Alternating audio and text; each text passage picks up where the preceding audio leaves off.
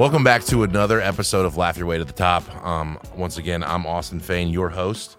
Um, we don't have any sponsors still. If you guys want to sponsor us, I don't care if it's a competitor or whatever, if you're a clothing brand or whatever. If you guys sponsor us, we'll put you in there. It's still sponsored by Perfect Steel Solutions because I own it. Um, but as soon as we get some sponsors, maybe Burger King send me a $15 gift card. Burger King sponsor it. I don't care.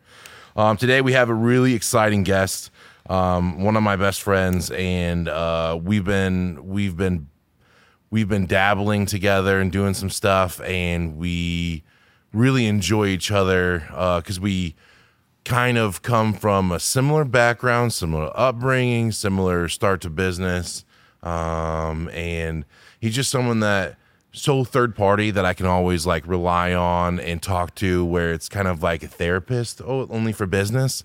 And uh, we've had a lot of fun over the years. He's seen me from uh, when I didn't have no job and then living in a trailer inside of here and then to now.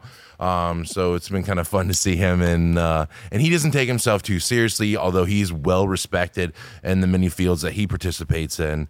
Um, his name is Shane. Hey guys, Araujo. what's up? Thanks, buddy. no problem. That was a hell of an intro, dude. I tr- I try. The voice carries, so it's kind of easy us for you know because we have deeper voices. Yeah. So it like people are like, man, it does sound good. And I'm Yeah. like, that's the only winning thing that I have. When I feel comfortable enough, I want to do one where it's like a Ben Shapiro where I'm just sitting behind a desk and I can just like riff for Oh, an yeah, hour. yeah. But that's so far away. Like I just can't carry a conversation by myself to no one. I have to have something to play off yeah, of. yeah. Well, also like who, like as as you kind of said it in the intro too. It's like as someone that doesn't take themselves like super seriously. It's like who gives a shit about what I'm talking about on there, anyways. Yeah, you're one of the biggest examples of like uh, when I uh, I've had a bunch of these episodes where they're like, well, you can't let people do this, and what if they talk about this and blah blah. I'm like, oh, that's a pride thing talking. Once you lose pride, you can be so much more successful. Once you don't care about like how you look, act, or what people say about you, like you're so free to do whatever you want and make Yeah. decisions and be whoever you want to be. And that's way more magnetizing to people than being like kind of sheep. You know what I mean? Well, dude, I had a I had a guy once ask me. He goes, uh, he goes, uh, so you own this company and you do this and you do that, and I was like, yeah, yeah, yeah. He goes, why don't you like wear like a suit or something to work? Like, why do you just wear shorts and a golf shirt? And I was like, uh, I don't know. It's a great Yeah. question. And I brought it up. I brought it up to one of my mentors one time, and I said like, I just told him I was like, this is what they said. He goes, tell him next time someone says that to you. He said, tell them you don't need to wear a suit because the people that you work for wear suits. Ooh. And I was like, fuck, sick. dude. That'd that be totally cool to sick. say that in the moment. Like, dude, man. Yeah. I'm like, I, I should tell that story in the future and then say I actually said that. Yeah, And it would be a lot cooler story. You could do Yeah. that. I hope this doesn't take off then, because then people will be able to fact check it. If this still is a dying media for me, then you'll be fine with telling that story. But um, Nah, it's all good. uh, the yeah, but we have such a like I just can't. I had a, uh, my trainer on here a couple episodes ago. So let me that, throw me that. you have torch. lighter and cutter Oh and God, everything. yeah. I got you. You're the man. I oh, dude, little Presidentes. you yeah, know? dude, these are beautiful. Yeah, cigars. dude, they're nice. Um, was a gift from I think my banker, I think, or maybe Rudy's actually got me these in town. Yeah, Rudy comes up to me the other day and he go, did he tell you this? No, He goes, uh, yeah. Try to do my Rudy. You can't do it. Hey, uh,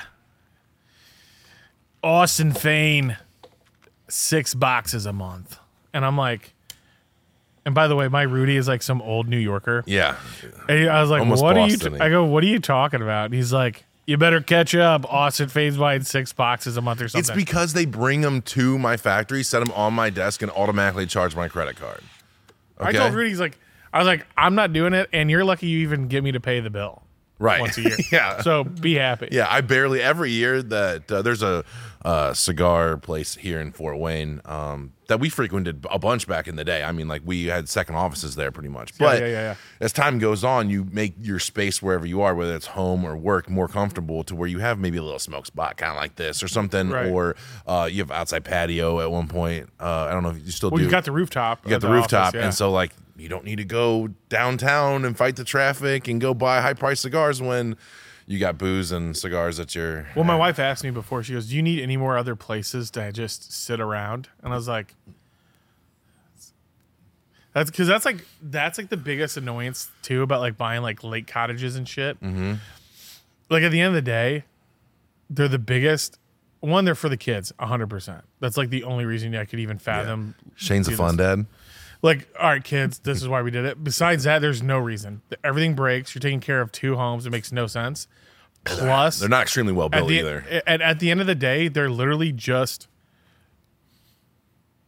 places to sit around. And my wife, when she said it to me, I was like, dude, that's kind of like eye opening. Yeah, but you're Like- not going to stop. Well, it's just funny. Like, you want the rooftop at the office. That's for like recruiting.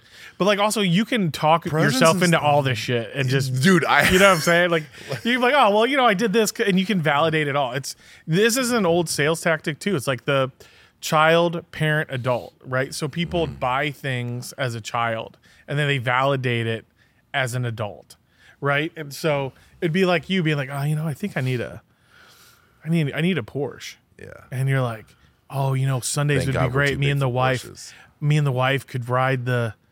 Take the take it for a drive. You're like randomly validating Yeah, the stupid child decision. Like, I had this happen to me the other day. I've been gone with uh, my parents bought some property in Georgia. Oh yeah, yeah, yeah. and yeah. I'd love to take you there, you and the wife, and and stuff. It'd be awesome, four wheelers, all that kind of stuff. But I was gone for like a week and a half. Um, we drove. It was um, for my birthday, um, and we drove sixteen hundred dollar cars or less, and they had to be older than nineteen ninety. And so we drove these F one fifties, Trooper, and blah blah. It'll be in a later episode. Where I'll make like a Top Gear episode of that. And we traveled in these terrible cars that had three hundred thousand plus miles all the way there. They all broke down except for one. It was crazy. Um, but I was gone for a long time. Then I spent a week there. And when I got back, um, which is this has never happened. When I got back, I was pulling into my house and I'm like, holy shit this place is nice. I was like, oh, yeah. I was like, I have never had this respect for my house before. I'm like, this is cool spot. Like, I was just like, like, being in the shit for a long time. it was weird. It was, and it wasn't like I was staying in squalor or anything like that. But it was like, I don't know. I just you, just- you don't care about your house. You know, we don't care about the. We care about the trucks for literally a month. The things that we drive. Like I remember when you got your new truck, you're like, "Oh, dude, this thing is a beast." And I'm like, "What?" And then afterwards, it's like trashed after three months. It's got a bunch of wrappers and cigar boxes thrown about and everything like that. and then and, and then it goes right away. Like same thing with the house. Like the house is super cool as your outfit and making a home and everything. I've never had an appreciation for it at all. And then all of a sudden, I came home from this trip, staying in nice property, but I was like, "This spot is perfect." I was like, "I'm so glad I live here." Well, I think that's like, dude, like my uncle is a like hunts uh, up in Alaska by himself all the time, or he goes up with like guides and stuff by himself. He just he just texts me. Mm-hmm. Like moose or elk and stuff like that. Or? well, he had a bear tag. They had bear tags and moose tags up there, and he they got a moose. He didn't get any bear while he was up there, but he always calls me or texts me when he gets out of the shit, and then it's still like another three days before if we hear from him again because of the traveling. But he goes, I mean, I don't know, maybe, maybe six to eight times a year to these big wild hunts that often. that often. And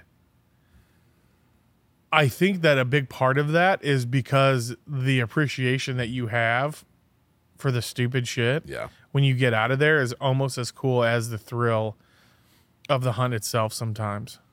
You know, my grandfather used to tell me that him and the, his group that used to go up to British Columbia all the time to hunt, they would stop back on their way back. They would have the plane stop at uh, the Sands Resort, which there's no the Sands isn't there anymore in Las Vegas, and they would like pamper themselves for a couple days Ah, after a that's hunt. doing it right. I know. and I That's that's like, more on my level. that's like the that type of appreciation though i think those are the type of things that are really important as a man to do things like that Mm-hmm.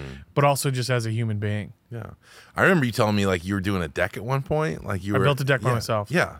Like yeah. and that's not you. Anything that knows if if you look if you come up to me and Shane on the streets, there are no calluses on these hands no, they're just starting to be starting to work out again, but they're very soft. They're very soft and uh no no scarring, nothing like that. And so like I was really surprised that you would do something like that. Yeah. One, you don't like frustrations and like that is yeah just i want things to be very easy yeah. Yes, you don't like frustrations. You don't care about problems, but if there's things that don't work out, you'll obsess and then you'll lose days and, and nights. So you know that's pretty cool that you did that. I still never seen a picture of it, but uh, I'll send a picture. Yeah, I, it's that was honestly like yeah, that was a whole like can I do this thing. because it seems easy and hard at the same time. It's very practical, but then it's like, what if I can't do it? Because there's people that do this for a living, and if people do it for a living, then it must be hard enough for regular people not to do. Y- And you know what's funny too about that? Like I paid someone to install our fence, which is a much easier job than doing a deck. It- would have saved me more money Doing the fence. to to do the fence myself and do the deck and pay someone to do the deck. It was just I think it was just like I got obsessed with it and wanted to do it myself and you know I, I got I scratched that itch so I'm I'm over it but yeah I mean I tried it out it was fine That's time. I remember, um, you know, my parents, they have, you know, kind of Joe Rogan esque money now.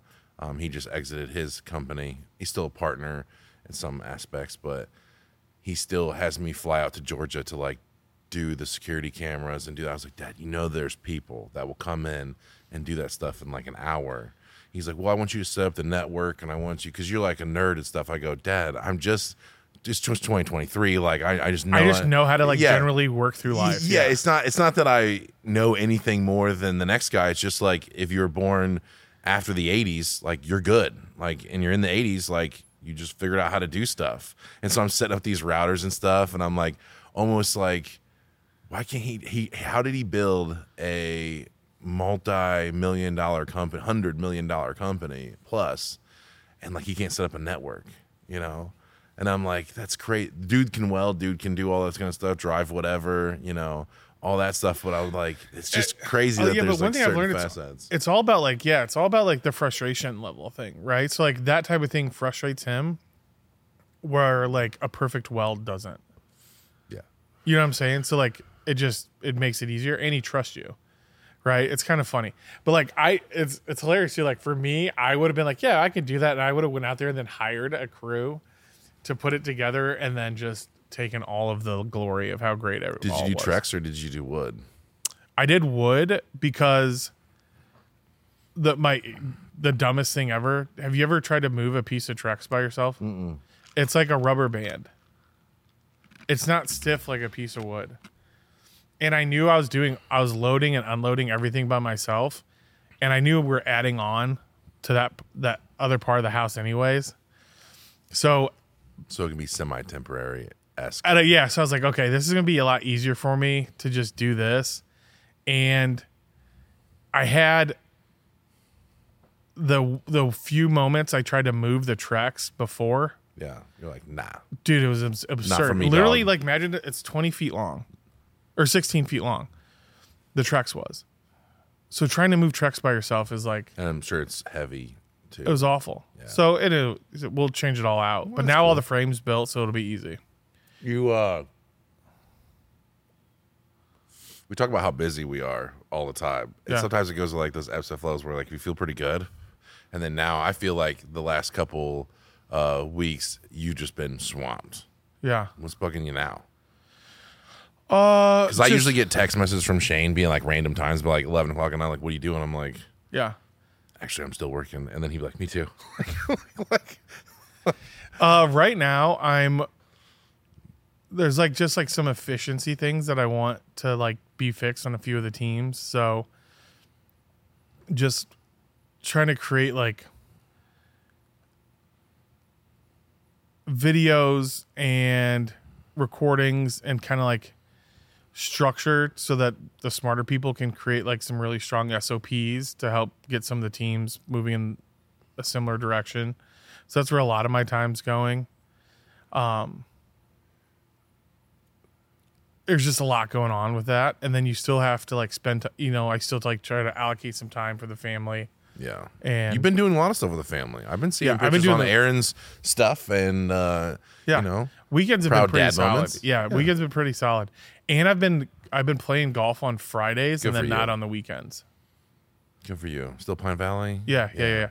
So I've been trying to do that, sneak out on Friday afternoon, and then do that, and then not play golf on the weekend. That sleep in and then be with the family. And Yeah, do all that just kind spend of the time with the Yeah, fam. That's cool. Plus, sports are starting. Oh, yeah. Do you understand? But they're all older girls, right? The only youngest is the son. No, so we got playing? 11, 7, 4, and 1. So 11 year olds in volleyball now, so that's oh, busy. Jeez. and then the seven year old will start to like follow her footsteps. So I think that's one of the funniest things too about dude being a dad. The sports, like interactions with other parents and like interactions with like coaches, I find so much like moments to laugh in those. It's wild. Dude, people are fucking weirdos. You think like you think that you have those people at work that are like, did you see the Chargers game last night? Did you see it? They didn't cover the spread and they were up, you know, blah three and blah blah. Someone did the over under on what?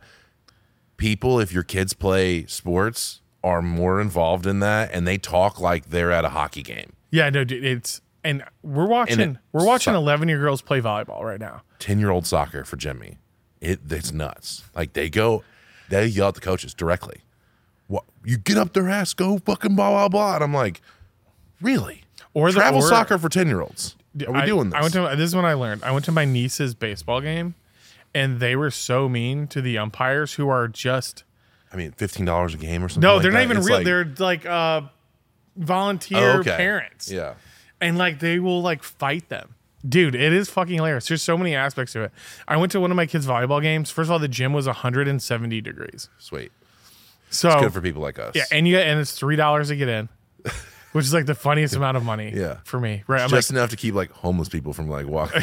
like, Yeah, like, like that's the only people that you're like keeping out. Yes. So it's like, don't let me forget about homeless people. I want to talk about that too. That's another thing. So, oh yeah, dude, cheers, man. Some little Blanton's action here. Cheers, buddy. Cheers. Mm. Okay. It's three dollars to get in. It's 170 degrees. Everyone's sweating their asses off. And I was like, "Hey, where's the vending machine I can get water?" And they're like, "We don't have vending machines." And I went to the I went to Walgreens and got like 50 waters, and then just brought waters back. I just handed waters out because it was so hot in there. And then to still get attitude from people. Like what? So I'm literally I'm not gonna say names. So I wish that you were like water. Got you water. Here." yeah, like, like, yeah. You with got- the thing, like the yeah, box. you have Yes. the thing. No, so I hand this person this uh, thing. So my kid's school had they don't have fifth grade volleyball; they have sixth grade volleyball. They mix them. Yeah. So they play CYO, other teams that have fifth graders. Okay. Okay, but they're sixth graders. But it's the B team, which my daughter's in. Okay.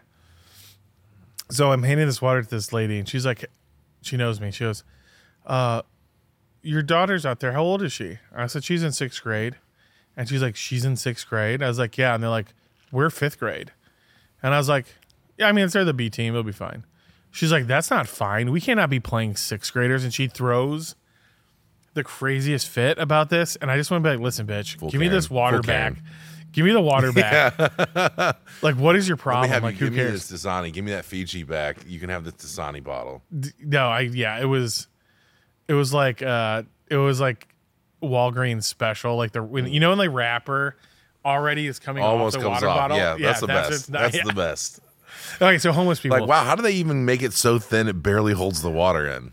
oh yeah the that's it's the cheapest stuff ever so here's my thing have you i it's a comedian it's not my joke but i heard a joke um which was We're both big into comedy. Yeah. Uh, he said. Um, he said that uh, mass, the mass shootings are being pushed by an agenda that it's all under our noses, and it's big candle. He's saying big candle, like the candle industry is pushing the mass shootings Why? because Oh, what happened? all the fucking vigils and stuff Yes, like that. that the they vigils do? after. Oh my god. So I thought it was so fucking good. I was like, dude, that is a genius joke. And it made me think of uh, homelessness is being pushed by big plastic bag. They do. We have a lot of plastic. Dude, they love plastic bags. And then the most magical thing happened to me the other day. I had a uh, one of the people from work with me. We're out to lunch at Proximo. She's back. Her back is to the street, and I see this dude, homeless dude, walking, and he's got two of like those milk jugs you'd see like you put them upside down into the machine, and he's carrying two of them empty. And I got to say to this person, which how many times in in our lifetime do we get to do this? I get to say, "Don't look now, but I have the biggest set of jugs I've ever seen right behind you." Fun dad moment. Oh my god, dude! How Fun many times do you get this opportunity in life? Did you get it? Oh yeah, It's perfect. and the waitress walked up at the same time. She starts laughing. But like to see a homeless guy carrying two perfect jugs, It's a nice set of jugs. a nice set of perfect set of jugs. Nice set of jugs. No, that's Like awesome. all dad jokes in the world could just bow to we that. want to do stand up comedy at some point, or at least some kind of like we can I mix have in five with. minutes. You do have five I minutes have somewhere. a full five minutes I can do. Oh, you have a set that you could you Yes. could do. Yeah. that's been my dream, and and maybe maybe if you ever want to do that, I'll put together a thing and we'll go try it out. I had one of my employees' friends; they went up and did it at the local comedy thing. He said it went well. I mean, I think it's a good thing to like put yourself into like s- you know just like you like to work out in the mornings. oh, I, I think it's well you don't like to, but you like to feel good afterwards, right? Yes. So I think it's a similar function. Like putting yourself in like just uncomfortable thing and then get off a stage and be like, "Whoa, that was wild." I just feel like that's in such an unattainable level. Like how many rich people do we know? Tons of rich people, arguably, making over 150, 200,000. We have we have tons of people we know. Mm-hmm. How many people could go do a 5-minute set somewhere? Not very many people. Can you slide that over here? Do you have what? Oh no, access. Oh no, it's on the floor. Just ash on the floor. Yeah, yeah, yeah, dude. It's You a heard it it's a factory. It's a factory. You heard it here first. It's a factory, so like I just clean it up with the, my Zamboni thing. You know, that's my favorite. That- thing well, that's do your favorite thing to do, yeah. yeah, So, but like, how many people? That's such an unattainable thing. We've watched a lot of people come from rags to riches. Cool, you know, whatever. We've seen a lot of people that are really good at closing deals. Fine. We know a lot of talented people in the industries. You know, we've seen amazing marketers, graphic designers, all that kind of stuff make beautiful artwork for their houses, their family, their friends, your company, all that kind of stuff. How many people can, on, on both hands do you have enough to fill up? You know, people that can do a five minute set that you're personally friends with. We know people that are funny, but that's not the same as Putting it together and yeah, it's crazy. we always talk. Me and you love timing, you know, and Yeah. one of the biggest parts of that was like when we see Bert, is that timing is just incredible. Everyone like- thinks he's just a big fucking idiot, but like his timing is just perfect. Well, how do you want your coffee? Like I don't want to know know its father. Like that's how. Oh, that joke. I love that, bro. And the way his timing is, it just it's amazing. It's amazing. Okay, so the one joke that I have, so he was touched on this. So we were in Nashville. We were hungover. We're getting the you know the hair of the dog at this brunch spot, and while you wait, they had a bar. You can order your drinks. So we're waiting for breakfast. We're starting to get popped up, right? Mm-hmm. Finally, they sit us down. This like six four, like three hundred pound black woman is our waitress. She sits us knows down. She good. says, "She says, um, blah blah. You guys, what do you guys want to drink?" I said, "I'd like a cup of coffee." She goes, "How do you take it?" And it was like the whole restaurant was just like leaned in, like, "Oh shit," because they've already like seen our drunk asses. We're loud, you know, we're obnoxious. Yeah. Pretty gregarious. So they're all like leaning in to hear this, and I was like, "Oh, I like the coffee the way I like my women." And she's like, and then the whole everyone the It's open to like, you, bud. And everyone's waiting for Take like it a home, strong Shane. black joke, Yeah. you know, and everyone's like leaning in. I said, "Well." Fatherless and low self esteem. right. And it's like hitting that joke, the timing of it, and then being able to like the whole place Huh? erupts. Yeah, they're all waiting the for like a black joke or a Yeah. strong joke and being able to hit like that like that's the one joke that i have that's like one you can tell because a lot of the st- the five minutes is just like stories of like growing up with like a handicapped sister Oh, well, which is great. like fucking hilarious it's hilarious. and it makes people feel so uncomfortable because I feel like I've my brother as well. We both feel like we've earned the stripes to like make jokes out of For this. sure. And I and we always joke around about it. That's like if you had poop on your knuckles Yeah. growing up, then you get Then to you joke get to say that. Yeah, then you. Can If you've ever around. watched like, because my type of comedy is like, if you watch Shane Gillis describe his love for um their show, Down syndrome? the The love show, on yes. the spectrum, that's my comedy. Like that's my comedy where you flirt, you know, with with like, dude, that's messed up. With like, I know it's messed up, I love it. Like that's my favorite stuff. Like that's it doesn't have to be all dick jokes and, and, and all that kind of stuff. Like it doesn't have to be crude blowjob stuff all the time. It, it like literally if it's just that like we're not allowed to talk about that, you know, but like I know we can't talk about it, but we're talking about it right now. Like I love that like little sidestep that they do. That, that was so much fun because uh, for people that haven't watched this special, the new Shane Gillis' new special, go check it out. But on his new special, he we've seen his set. We saw a set in South Bend, and I went up to Austin. I said, I said, okay, Shane's got a joke. It's it's very wordy, but it's fucking insane. Look out for it. So we're sitting there through the, and I can because I had already seen the set. So the joke's coming up, and I kind of like nudge Austin to like me and Austin at a we're at a stadium. It was one of Bert's like outdoor shows. So there's mm-hmm. what like eight thousand people. the there. loaded tour, yeah. Yeah. We saw the original loaded tour. He says the joke. The whole place goes fucking silent. The only two people laughing hysterically are me and Austin Bro, we get it. Because it's that. That's a great joke. I hope go check it out. And that's what I hope this turns into is like where I mean, obviously I'd have to pay these people to come on here. I will gladly do that. Talk about meet your heroes and stuff like that. I would love to sit Theo Von, Shane Gillis, things like that. You know, just be able to sit over here and like just like, dude, and you and you think too, like Shane will probably never come back to Fort Wayne. 'cause I don't know if you heard on his podcast. he hated Fort Wayne. hated Fort. He has a story about Fort Wayne. It's awful, which a lot of comedians do. Yeah. which is such a fucking because bummer. we ruin it. Yeah, because we ruin it. Yeah, the yeah. people Fort ruin Wayne, it. the people Yeah. ruin it. So I don't know if he'll ever come back, but like just being able to reach out to their agents and be like, "Hey, you're coming in on Thursday. What time? We have a pod. We're willing to pay. Like, come Yeah. on the pod and joke around. Tell us what's up.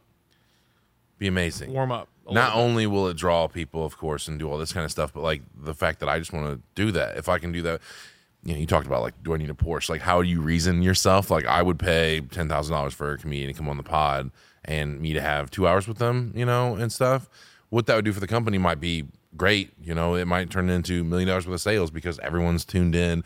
Like, are they talking about roofing? You know, like, you know, it might be, it might be cool. You know, um, Well, they're just and they're just gonna be like, they're gonna be happy that it's not on like some early morning radio show that's fucking Yeah. lame. Like if you have the means, like that, that's a that's an awesome way. to I don't care your about you know I don't care about cars and, and and clothes and stuff like that. You know I just don't. I mean obviously we don't care about any of that stuff. Um, I, know, I wear polos and golf shorts. yeah, no, we we own the can. privilege. That being said, like we own the privilege. I mean you do a lot of white privilege stuff, and and and so do I. Um, club country club adjacent sort of stuff. I love those guys too. Have you seen them? Yeah, they're Where they back off the tee, like because we do that to each My, other. my favorite group right now. Have you Friday beers? Okay, you got to pull this up. on Facebook. No, go to YouTube and go to Friday Beers. Oh my god, I would love to see like an old Pornhub page pop up. So yeah, bad. no. Wipe everything before every podcast. So these guys are geniuses. Um, let's see. Uh, go to their go just go to things videos. and then like what's their most ranked video popular? uh, these are like when they they actually have like really great skits. Like, Um, should I go to shorts No, maybe? yeah, go back up and type in Friday Beers. It's their um, guys' night. This is very short, and you can get a very good understanding of that. Their very first one. This one right here? Top or, left. Or, or the short. Yeah, All right, let me make sure that I have the the sound up.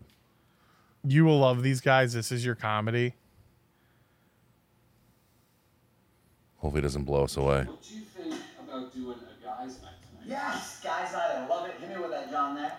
I'll take care of the beers. Nice. Uh, I hear beer and a nip. Oh, classic Angus. How about this Billy Boy Team EDF? We get a water slide. Uh, we're guys. Now they all have footballs. Water slide. How about this? We get some dip. We get some darts. Maybe we start a forest fire. Um, we're, we're gonna start a forest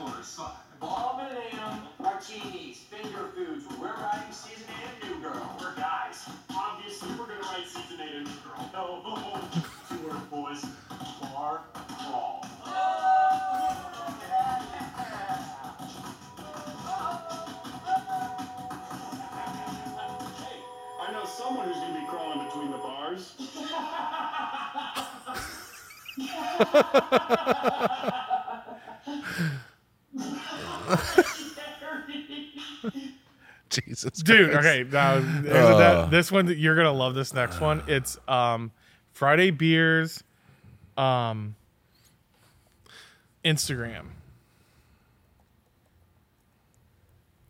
Perfect, right there. Top Scroll one. too deep. Yes. I'm sorry, are you sitting here in silence by yourself, just scrolling through Kendra's Instagram page? Her body calms me down. I just. How far back are you going? All right, stop. I'm just looking. I'm not kidding. You accidentally like one of her pictures. I'm not gonna like anything. You're, Dude, you're in freaking 2019. out. You're freaking out. 2019. Jesus H. Christ.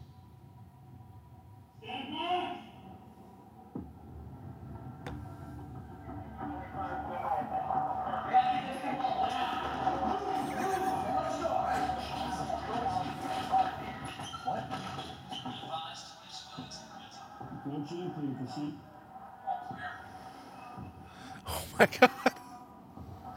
They had to like go buy this suit. Oh yeah.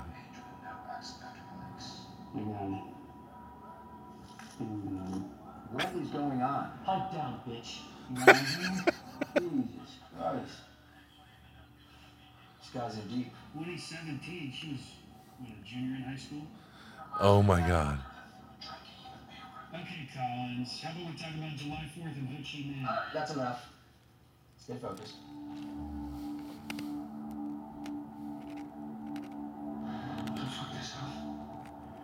I like it has like the vibe from like the mid Middle East war movies.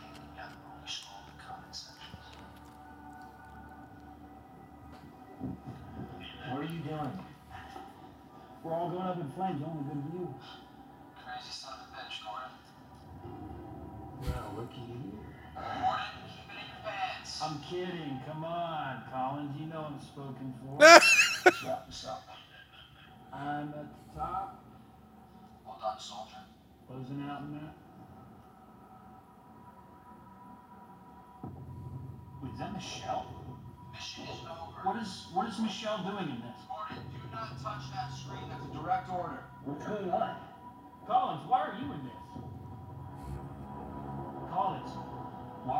Michelle at this party? I, I can explain. So in depth for a skit. Gordon! Fuck this, I'm going in. Hey, enough, man. I want my phone back. I'm not kidding. One more step in this pic from 2012 gets a drool emoji. Christ, man. Fucking baby in that. Take it easy, Arrow. What's the update? Oh my god, dude. I've never heard of these guys. The upper hand. Uh, copy. What's the procedure here?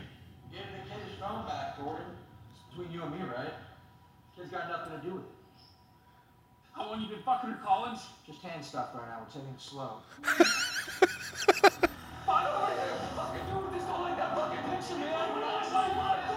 See, are you the green light? Affirmative. But I want a clean shot.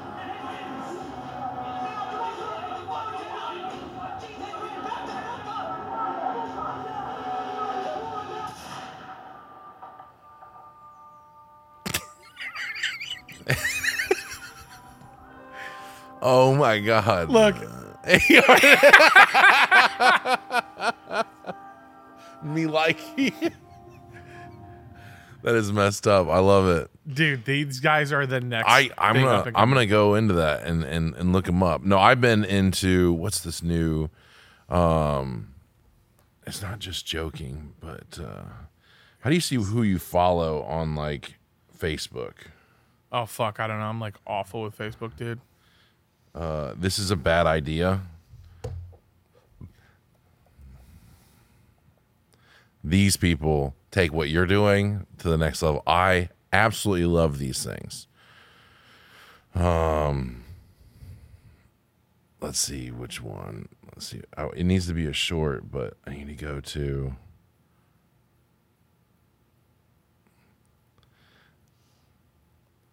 Oh, there we go. Shorts. Yeah, I haven't heard these guys either. Oh my god, you'll love it.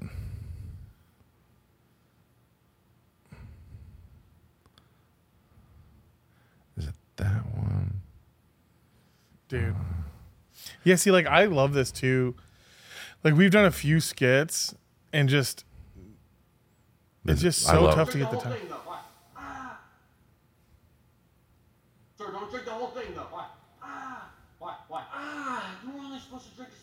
Why would it be portioned that way? As far as the sales pitch, you didn't listen to my pitch.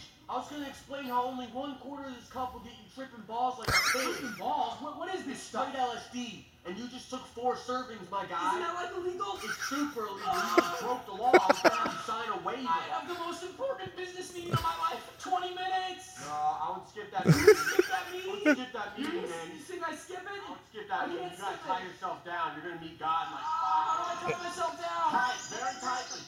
Tight. Ah, how do I tie myself down? Tight. Very tightly. Tight How do I know when I start tripping like a pig? How do I know when I start? Start tripping like a pig. How do I know when I start tripping like this? Probably happening right Oh my god! Dude, it's probably happening right now. Dude, it's probably happening right now. Every second. It's happening, It's happening right very second. now. I love Yeah. it. I love that shit, dude. Well, you're gonna love the rest of those. Um. So what else, man? What else you been up to? How's the little one? Um, he's cool. Um, I wish I could tell a story. Um, he, uh, I had to take him to the hospital. Um, well, she took him to the hospital.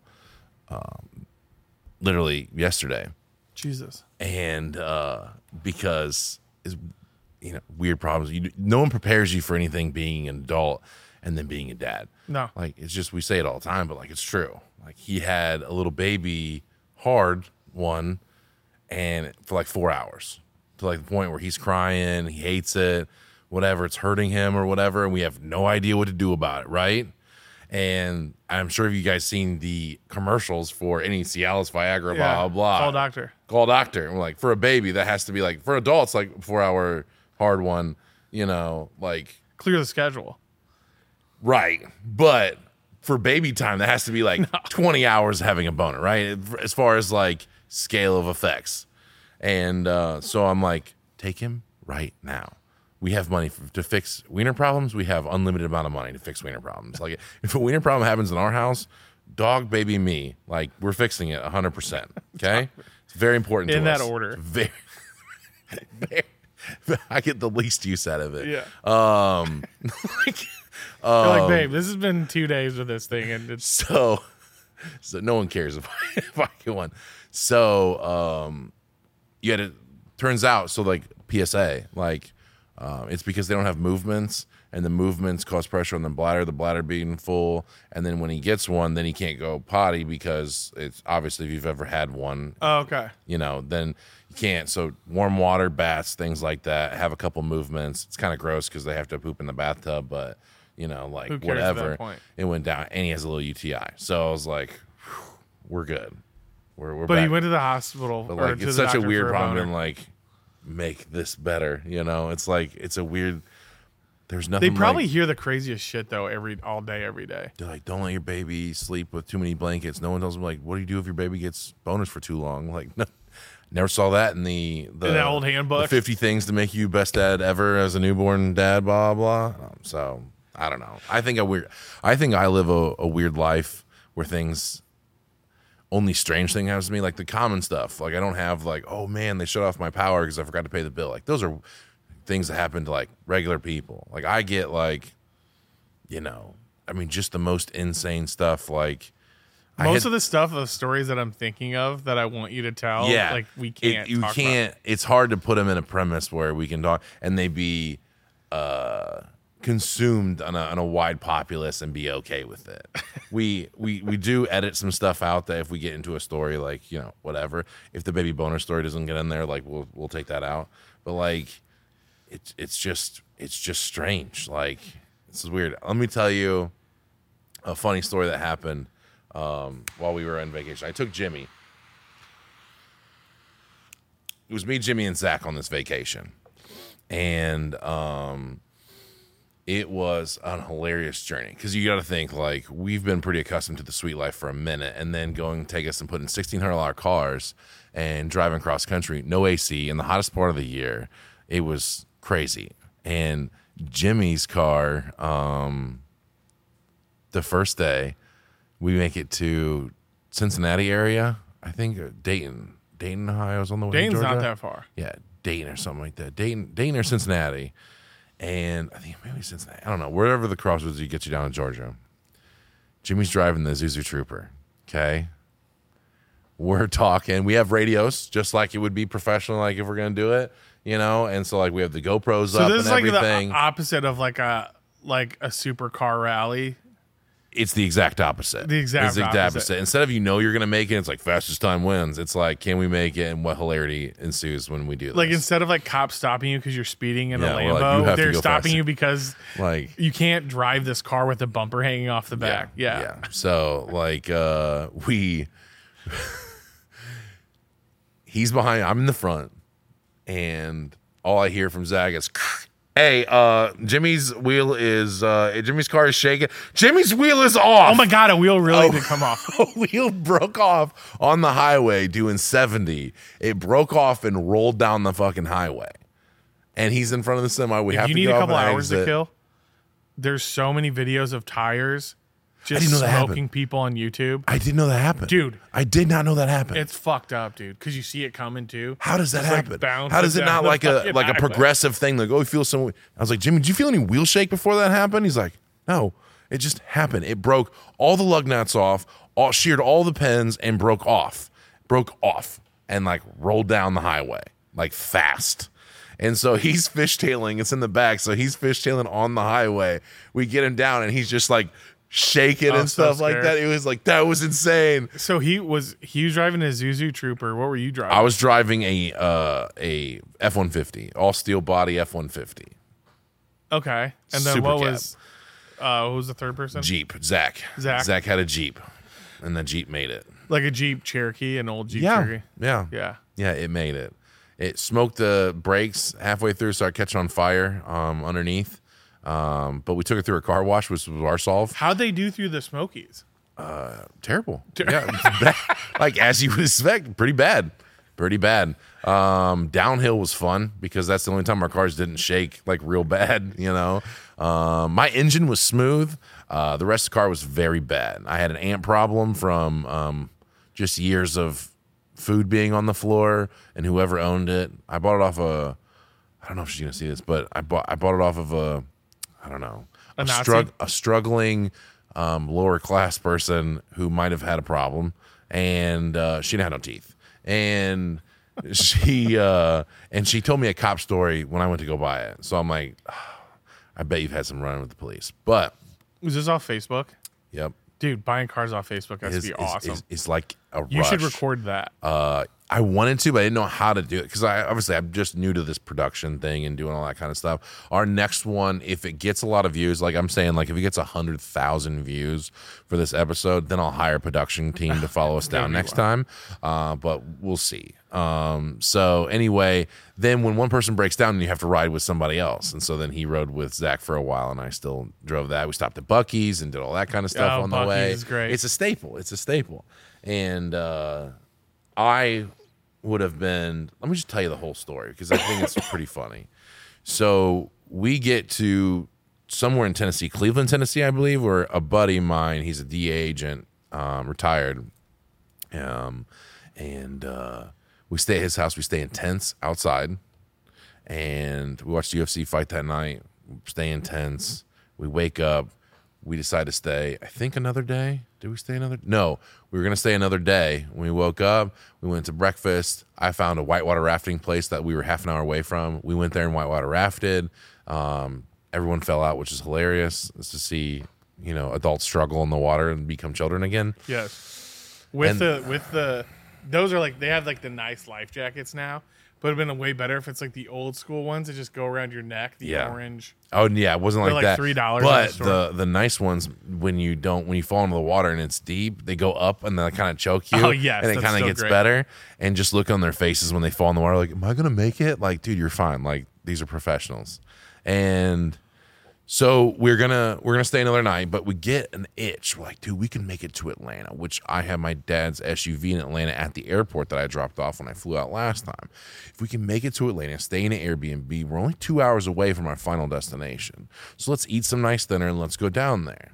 No problems on the way down there. It's cool. The engine's running great. Me and the Jeep, we're going good. Me and the F one fifty in the Jeep, we're going great.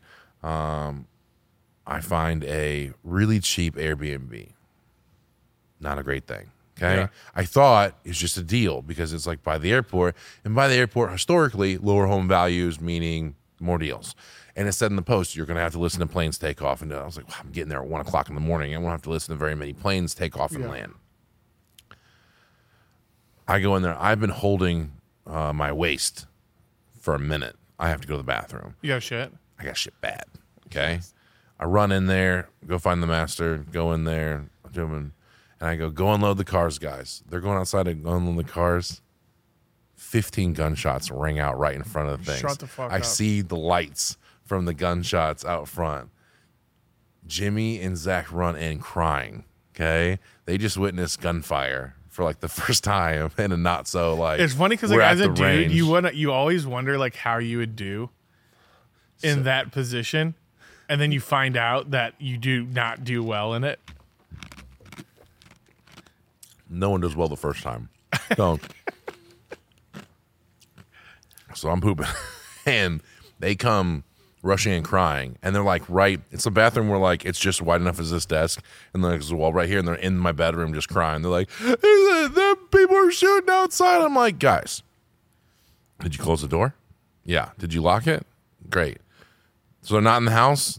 We're fine. Just chill out for a minute. Let me finish, and then I'll come up with a new plan. And so we're like, You guys end up staying the night there. no, they would not. They would not spend the night for nothing. They're like, we're leaving immediately. It was a hundred dollars, so I was like, we'll just leave. Yeah, you know, I don't yeah. care. So we we waited till they felt comfortable enough to go out again. We loaded the stuff back up. We went to the airport. My car would have made it all the way there had I not. When I came in the airport at like mm, two o'clock in the morning, had I not there was a stop sign that looks like someone ran it over and like broke off. So like the bottom three inches of the metal spike was just jagged and standing there, and it's dark. I ran over it with my back tire. Psh. Oh no. I'm like, oh no, what do I do now? We're not allowed to spend any more money. We're like, we're supposed to like drive them as they are. I pull up next to my dad's SUV. We take everything out and put it in the SUV, blah, blah. And I go, let's just fix it tomorrow. Okay. We'll stay in a nice hotel tonight and we'll just, you know, it's not part of the plan. We're supposed to camp and do all that. We'll stay in a nice hotel. We'll go to AutoZone tomorrow. We'll go buy some, a jack and some stands and we'll go replace both the back tires. They've been leaking another tire. We might as well replace both tires if we're going to take off tires. They're Like, okay. They're very upset with me because they just got shot at previously. Everyone's in a bad mood. I go take us to like, not the Ritz, but like the Marriott of the thing, which was like a nice airport hotel. yeah. They sleep good. I go back to go fix the tire in the morning. Tire shop can't help me out. No one can tow it from the airport because it's a nightmare towing anything out of the airport because of like people stealing cars. So I have to go buy a jack and do all that kind of stuff. We go buy a jack. I find people that can replace the tires. I go to replace the tires. All the lug nuts are rounded off from all years of abuse. Can't get a can't get a wrench on it.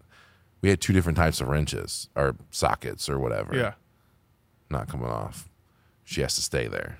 Is it Now those- Jimmy's, by the way, we just left that in a random parking lot because we didn't Is register. it still down there? we never we never registered any of the vehicles, so we just left them where they were.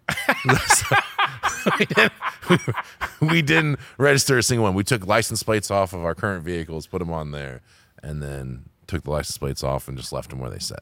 So, I have a story where my friends are crying.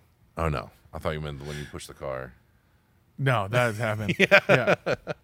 So, is uh, we kind of have to like just stick with me here. Okay, What are what is your take on the whole skinwalker thing? what's that? You don't know what a skinwalker is? Hmm. Okay, beautiful.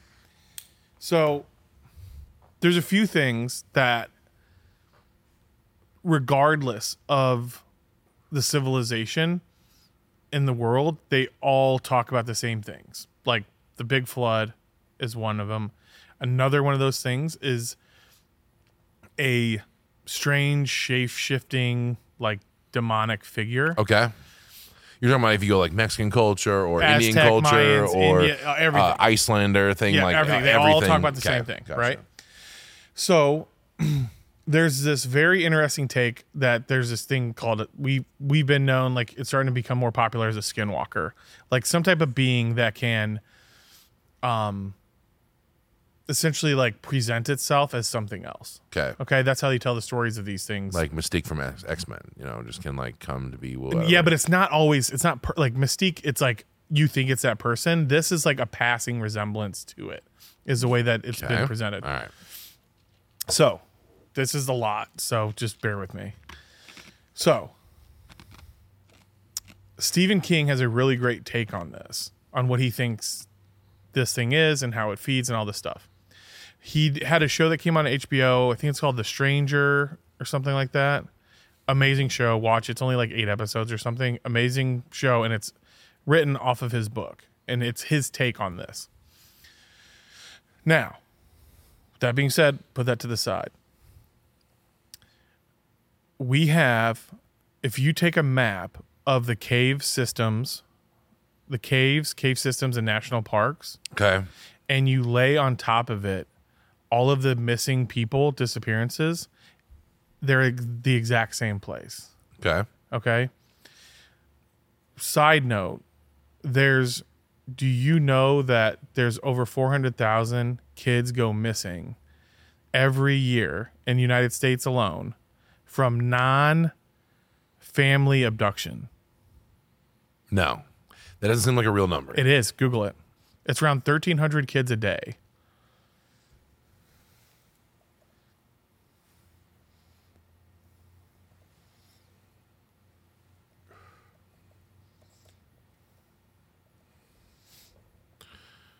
Wow. So that's 2,300. That's with family abductions included. Okay. If you take family right. abductions out, it gets it gets around thirteen to fourteen hundred. Eight hundred and forty thousand total. So half a million. You're saying A lot of them, but it's family. The, st- Yeah. the dad Yeah, yeah, gets the kids back, an aunt or something weird, whatever. Wow, that's nuts. Nuts. Where one, where are all these kids? Okay. Two, another alarming number is how many men, uh, men and women go disappearing in these areas. Where the Okay. cave and the national park stuff is. Yes. So there you could draw a correlation between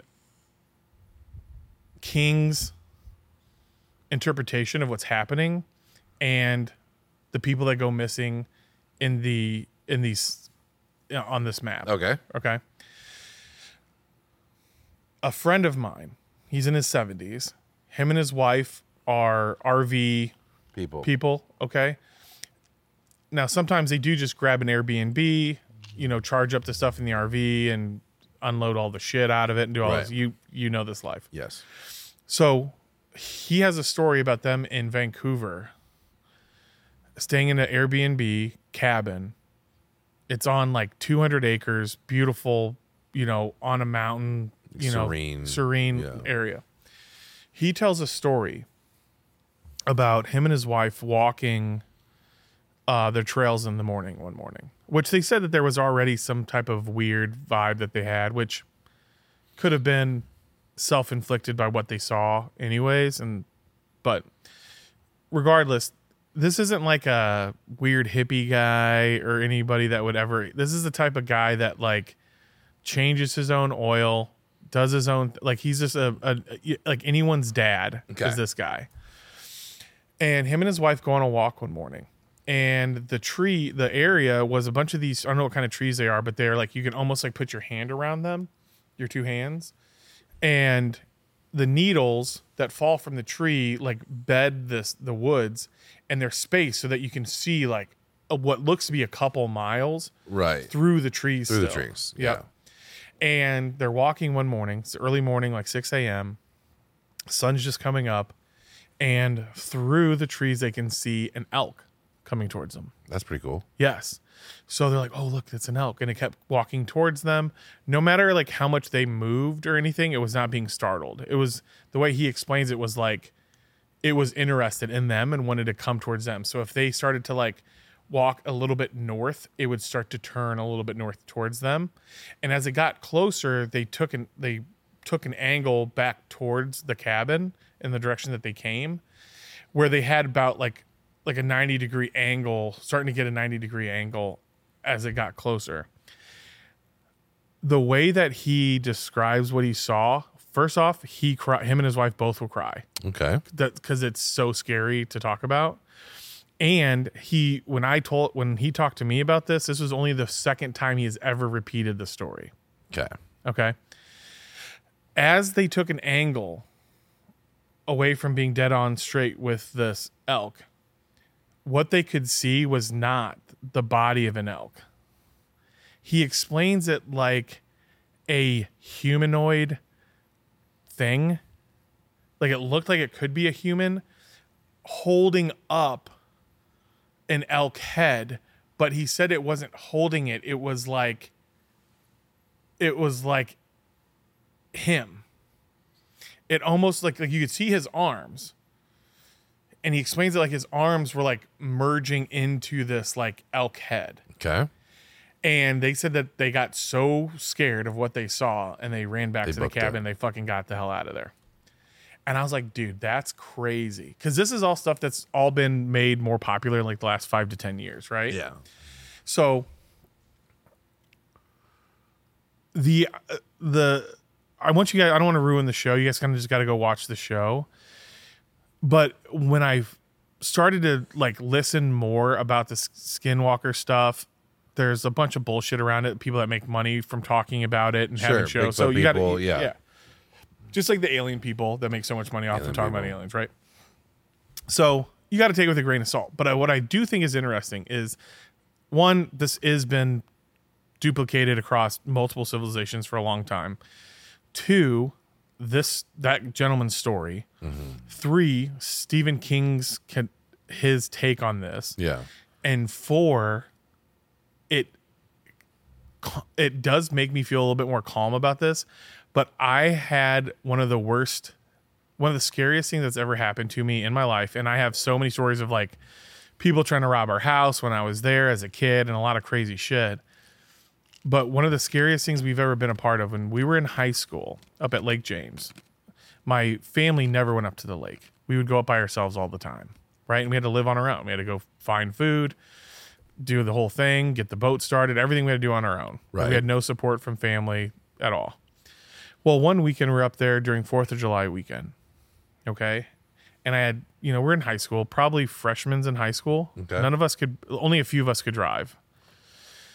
So a few people in my group go out for a walk to smoke weed and they were going to go break into people's cars. Yeah. Okay. I'm just getting off the toilet. I come out and they come busting into the back door and they're crying hysterically. Crying. Like Okay. legit fear. My one friend Brian flies gets so weird. He's so like you can't talk to him, you can't calm him down. Yeah. He goes and literally into fetal position under one of the tables in the back living room and just is weeping. Like these guys were scared shitless. Okay. So we sit around for probably a couple hours, just kind of like That's weird. still drinking, playing cards, whatever, Yeah. fucking around. And eventually we're like, we have to go. Like, obviously, somebody, Like messing with you. somebody's messing with you. What Yeah. happened? Finally, we get the story. And so, if you could imagine, like, a the peninsula that the lake cottage is on is it's obviously wrapped around by the lake, but on the inside is the Pokagon State Park. Okay. And the park fence goes right up against the road. And then on the other side of the, the road is the cottage and then the water, right? The way they explained it to us was something chased them,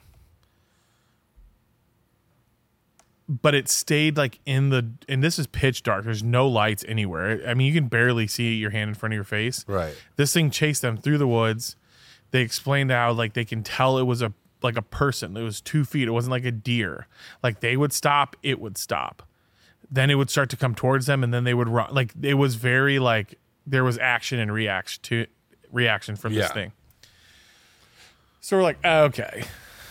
Obviously, some guy caught you guys fucking stealing shit, and you know, maybe it's not as dark as you said it was, and this guy's chasing you through the woods or whatever. So a couple hours go by.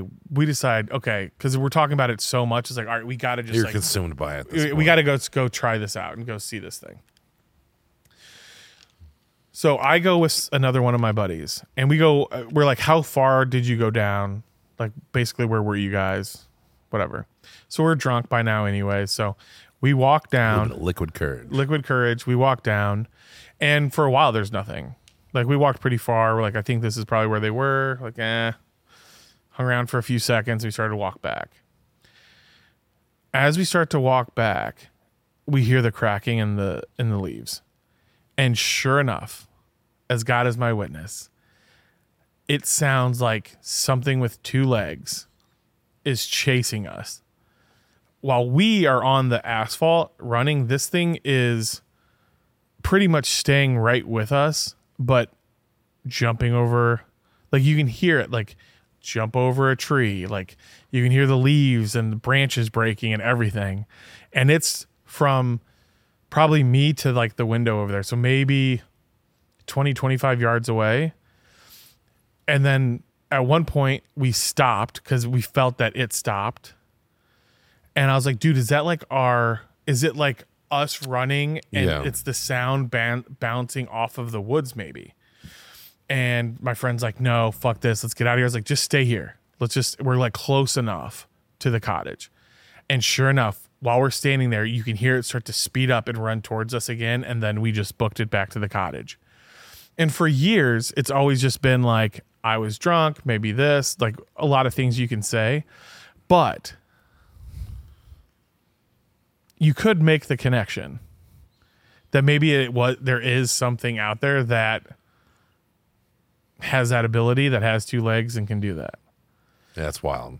right Yeah, that's wild. like if it was a d- it was you can feel its size of like just from how it breaks you the didn't branches see it, No. obviously. no, it was not just at all like a noise. Yeah, but you can tell like like it would definitely be I could definitely say that it was the size of a deer for sure. Mm-hmm. But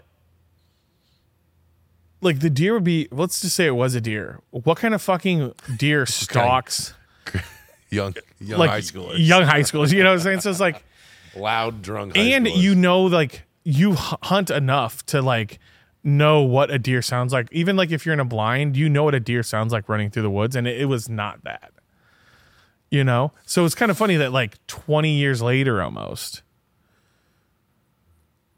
almost 20 years later like i'm starting to learn about this and Yeah. he- see all the videos it's like dude maybe You know, I'm, I'm is. I don't ever subscribe to any of that mainly because again, it's not like I have the same kind of like middle class approach to voting as I do to like is aliens real or anything. But like it doesn't affect me, it doesn't blah blah. You know, I listen to it, I make judgments, but like I don't ever delve into it. Yeah. You know, because it- it's such a non-factor in in my thing. Like do I listen to Joe Rogan's podcast where he, you know, where they have the fighter pilots on that seen a spaceship go from zero to light speed and then go in the water and things like that? Sure. But I don't consume that knowledge on a mass level. And I've never had anything like don't believe the ghosts are real, don't believe anything like that. Um, it would have to take me obviously seeing one to to, to Right. know that. I think that they're the, the one you have to have like one you just have to be open Yeah. to the stuff in the first place. Yeah. Right? Now my brother had such a horrible experience once that forced us to do a bunch of research and now I'm, of course I'm blanking the guy's name. You Yeah. guys could look this up.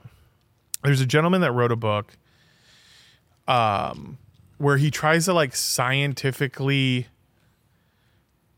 tell the story of some of these like very like real documented ghost like stories where they he takes the science of it and tries to break it down and it's kind of interesting to see he i forget his name but he's also i think he's the only non-priest to ever do an ex, an actual exorcism before. I think that's like one of his claim to fames.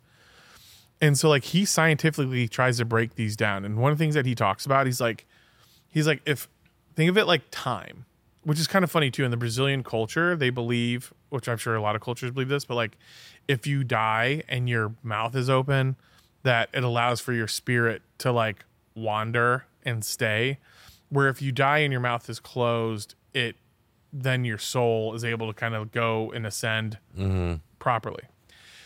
So like knowing my grandmother and her like superstitions about that, it's interesting to hear like a scientific theory of like the like if you see a ghost, you're not seeing like a ghost right there. What you're seeing is like he says, imagine like a thin apron in between you, and what you're seeing is like an imprint. Like if someone, if we had like a sheet in Sure, between that's us, a- yeah. and I would push the sheet, Yeah, time warping around on itself, and so you can kind of see. and I was like, you okay, know, that scientifically, let's break that down. Like, yeah, that makes sense. Or like just the fact that like, how many times have you like, like it happens when people are in car wrecks, or people like go through like a bad Someone helped me out of the car, and they there's no one there. You know? or or even like what color was the car that hit you? And you'd be like you would swear it was blue. You know because that's just what how your memory like Mm-hmm. diagnosed it. And then you look at the video and it's like that car was obviously red. And it's like whoa i was wrong about that. Or like seeing a friend. You're like i know for a fact that shane hey shane what's up? And you turn around it's not shane but like you would have like bet the house that it was me it's like hmm. anybody you there's like a lot of that too that can happen that people just just never. what well one of the things that i loved about on one of joe rogan's podcasts and I, w- I wanted to look this up before and i couldn't find it he had a fighter pilot on the- not the Fravor guy that saw it on S- san diego's coast but i think he was on the other side New Mexico. no it was more like the caribbean islands is where they were catching stuff he i think it's him. He tells a story about like when he was like a young pilot. It might have been Fravor too. But one of the pilots talks about how they would sometimes put their and they weren't allowed to do this but it was fun. They would put their infrared on while they're flying at night and then just turn off all the lights.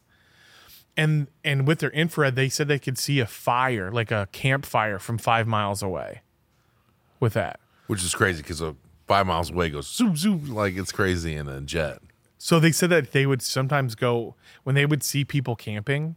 He said that they would flip the jet upside down and then slowly just kind of like fly over the campsite. How many people do you think in the world thought they saw an alien Oh, or something true, fucking yeah. weird and all they saw was something People completely fucking around. people fucking around. Yeah, Like that's definitely highly possible. Definitely possible. I don't. I don't consider like you know any of that stuff off the table. I just don't subscribe to any like delving into it. Also, I want to be a pilot now just to do that one thing all the time. Like I would call you, like, dude, you want to go do that thing where we fuck with cameras? I think that you have the analytical mind to be a pilot. I think that you would like all the systems and the checks and the Yeah, just like the and that structure around that it. Structure, I 'cause it's love very good structure. structured. Yeah. you don't get in a plane and go. I think there's gas in it, and then like full sin, You know, like that's No, not the structure of it. 132 point checkpoint. You know, and a list and things. And like, yeah, I love just following that process. But like, so, so the Skinwalker thing, going back, I thought that's probably, and anybody could argue with me, but to me, that's quite possibly like the best. That's like the best offering I can come up with of what we saw. yeah, fair. I but I'm open to anyone else's thoughts. It's okay. I had a scare when I was in Georgia. Um, I was cutting logs on the side of our road and uh, trees that fell. And there's a bunch of howling behind me. Like a bunch of yipping and stuff. Yeah. And I'm like, man, I am bent over, like completely exposed. Like if they if it was a wolf, I'm done. So I get in the gator, put my chainsaw up, go back, and I go, can I have the AR and stuff? I mean, like, not that I'm gonna be like Rambo out there and kill a bunch of wolves, but I'm like, it would make me feel better while I cut this out here. And I'm, or but just even a black bear. it was definitely like wolves. Like, it was wolves, but like So I I fucking research it. I go Google how many wolves live in Georgia? Zero. And then it's coyotes. I see them. They're like little dogs out in. The, well, they can get big. They're pretty big up here. They're getting Really? pretty fucking big up here. Yeah, From what I understood, they're like terrier size. You know, like uh, they're most of them. small. But Like, here's the thing about them: like it's big not foxes. you. It's like a young child. yeah, They can swoop a young child. correct. Like small dogs, young children, things like that. Well, they they prey upon. So do you know the I Next felt Door way app? better. Have you ever seen the Next Door app? Yeah. So the Next Door app goes off. My wife loves it for all the drama. She thinks it's hilarious. Well, the Next Door Door app goes off in Arlington Park a woman he- wakes up because she hears a baby crying. So what she thinks is a baby crying. She wakes up, she looks out front, she can't tell what she's looking at. So she goes downstairs, opens the front door, walks out, and there is a huge coyote killing a cat. But that woman would have bet the house that what she was hearing was a baby crying. Or there's a lot of videos of people one went super viral, which sounds like a woman in the woods like crying like she's being like raped or held against her will or something and you hear the sound of it you're like holy shit that's like obviously a woman that needs help. And then you go and google what it sounds like for bobcats to have sex and it's almost the same sound. So like things like that What if you're the weirdo that has to capture those sounds? Like, hey guys, shh, he's like hey uh can you shut that door? Dude, Like, Bobcats really getting after don't it. nobody come in here. I'm going to be listening gonna to, go viral. no one come in here. I'm going to be listening to There's, my lot, there's, a, there's a lot of people um, thinking that there's ladies getting taken advantage of in the woods. I'm about to prove that it's just two bobcats getting it on. Well, the guy that's like, oh, that's not a woman, that's two bobcats fucking. And it's like, how I do you know that? Sounds so well. I grew up with that. No, we had bobcats. Or just like the idea of the guy, like, that's his like kink. Yeah, you think there's one out there? Yeah. Dude, there's Like, there's guy, uh, dude. There's there's like 20 bobcats taxidermied in this Dude, house. after this year, like especially this last year, like People got uh, some weird stuff. there's stuff. some fucking got into some weird weirdos, dude. People got some weird stuff for sure. like just uh like all the the people that dress up like furry thing. I can't that's one being a fat guy. I can't imagine just like living a percentage of my life inside of a full We're already costume. furry. We're already furry. It's Yeah, like Yeah. I'm already living that life. Yeah, life. we're we're that. We're that. We're big bears, so it's fine. I don't understand how they could even do it. That's fucking nuts to me. No, we have. So you can't prescribe you, you can't subscribe to any of no. this. Every, everything has their own, you know, thing or whatever. But you know, I don't know. I just don't. I wish I had enough time in the day to like get deep into something like that. I have a I have a a salesperson on the team that's really big into conspiracy theories and stuff. Like does the actual research and vets it, goes on the dark web and like Yeah. you know, tries to get proof and all this stuff. But I just don't have time. I get my shit from him and I, I take a little walk on the dark side with him and then I go back to going, Well, he's nuts. So it's fine. Like, I don't really care. Yeah, but everyone thought uh, Alex Jones was nuts when he was talking about uh, Clinton taking people to an island someplace. That's true. Like he was one of the first people to expose. Like there's an island where they go have sex with random people, blah blah, blah and younger, you know, young adults. He was right about at least 60, 70 percent of it. You know, like and then even the you know the the viral clip of him being like, "They're turning the frogs gay." Have you seen that one? Well, there was. It's not that they were turning frogs gay, but there was things happening where these frogs were like going from like turning into a different sex sexual orientation or something like that. These frogs were actually like there was some weird changing. Like there's a ton. Like you can Google like all the stuff that he was right about. did It's- you are you it's- big into Alex Jones? Uh, dude, if you don't think that he's hilarious to watch, If you can if you can watch it in the realm of how it's supposed to be watched and not be like on his side or not on his side, if you can watch it through that spectrum, it's very enjoyable. I'm on anyone's side that makes me entertained. Correct. So, uh, number one reason why I still listen to R. Kelly songs. or Theo Von. If anyone watches Theo Von and go, all his stories are perfectly accurate, you're an idiot. You're an Yeah, idiot. they're all yes. they, they're not all, but they're they're They're all like pieces of something else that he's heard. that they Yeah, exaggerated. yeah. He's a weirdo. Like he's a weirdo. If you take everything that he says with a great, if you think comedians are telling true stories on stage, all of them, you're an idiot. Like Yeah. you're dumb. They got to dress it up to be funny and all that stuff. Yeah. But like for Alex Jones, like But like like he just got sued for like what a billion dollars or something like that for the Sandy Hook stuff. dude, watch one of the best interviews are him on the Pat, uh, Patrick Bet David podcast, where he like explains. He's like, dude, I don't have that money. Like they can sue me Mm-hmm. for all that. It doesn't matter. Yeah, he's like the most I made is like ten million bucks. You He's know, like, yeah. it's not even liquid. It's like, dude, I sell T-shirts. Yeah. really off the It's like- website. it's like whatever, little to real estate, they can come get it. You know, Yeah. whatever. I love like the reality of that. I hope that this doesn't turn into anything, you know, like that, where people are like, let's go back. back to when Austin started his first podcast and he talked about X. You know, I'm I'm really trying to be self aware with how everything plays out. Yeah. You know, with this. Like even we get a lot of stuff fixed in post, just in case anyone like we had a we had a guy on here that talked about being a part of the Mormon church and he exposed some different things. I kind of like took that last hour out of the podcast because I was like, that's not going to sit well with some people. Like, Why? though? Who cares? well, I mean, part of it is the is the consumption, you know? Like it's the consumption. If people consume this how it's supposed to be consumed is just like uh, a fun, entertaining, mildly informative show, then great. You're part of the you're part of the group. If you take like this guy knows what he's talking about and I'm 100% going to do everything he says and this is the only way to run a company or do marketing or do entrepreneurship or anything like that, you're an idiot. Like I this works for me. Like I'm not saying prescribe to this because Yes. I'm an idiot. If I had my life together, I'd be like some jacked dude, good looking, you know, super hot wife, got family full of kids, driving up in a Bentley. Um, everyone loves me. I got my own church of fucking people at work. You know, I don't like this is just a normal business where we do roofing and things like that, and it's not anything more than that. Like I don't want it to be great, and I think that's why people.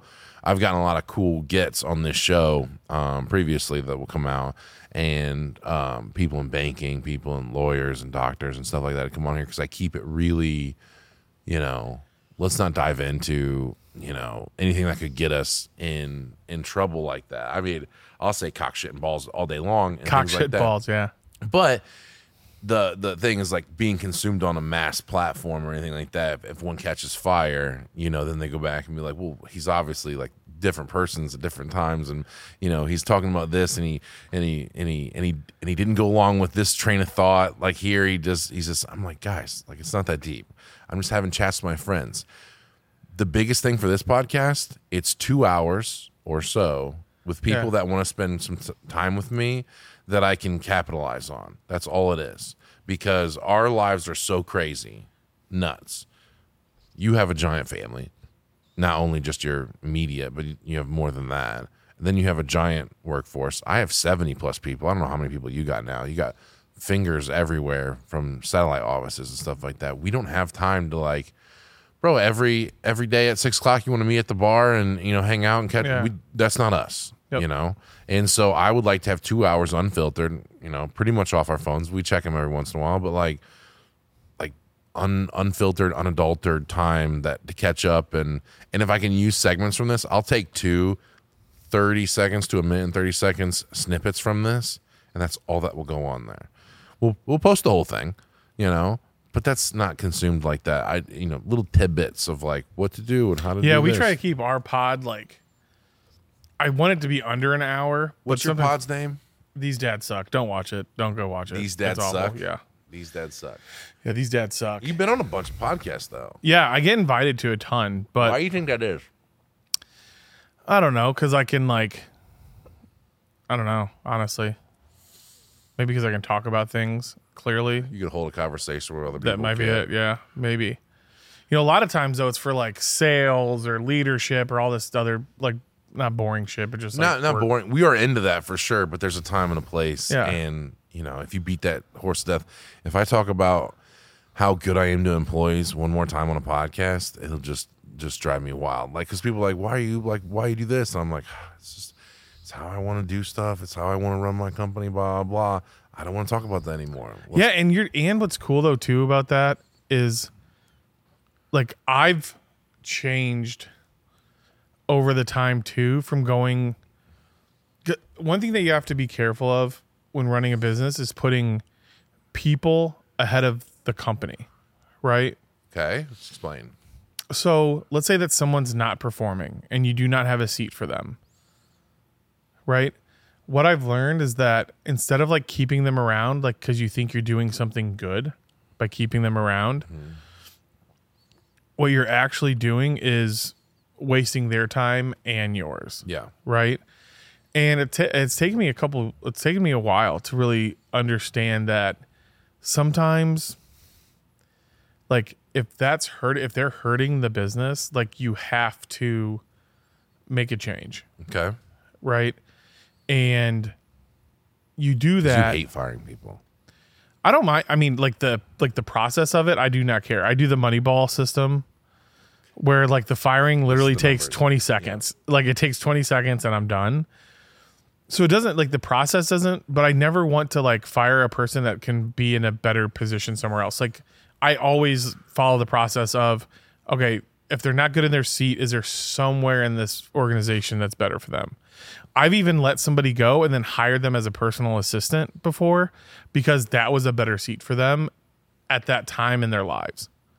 You see what I'm saying? Fair. It's like that's one thing that I've been like really starting to change the last year or so is understanding, okay, you know, one of my mentors said to me, that here's here's how I make decisions.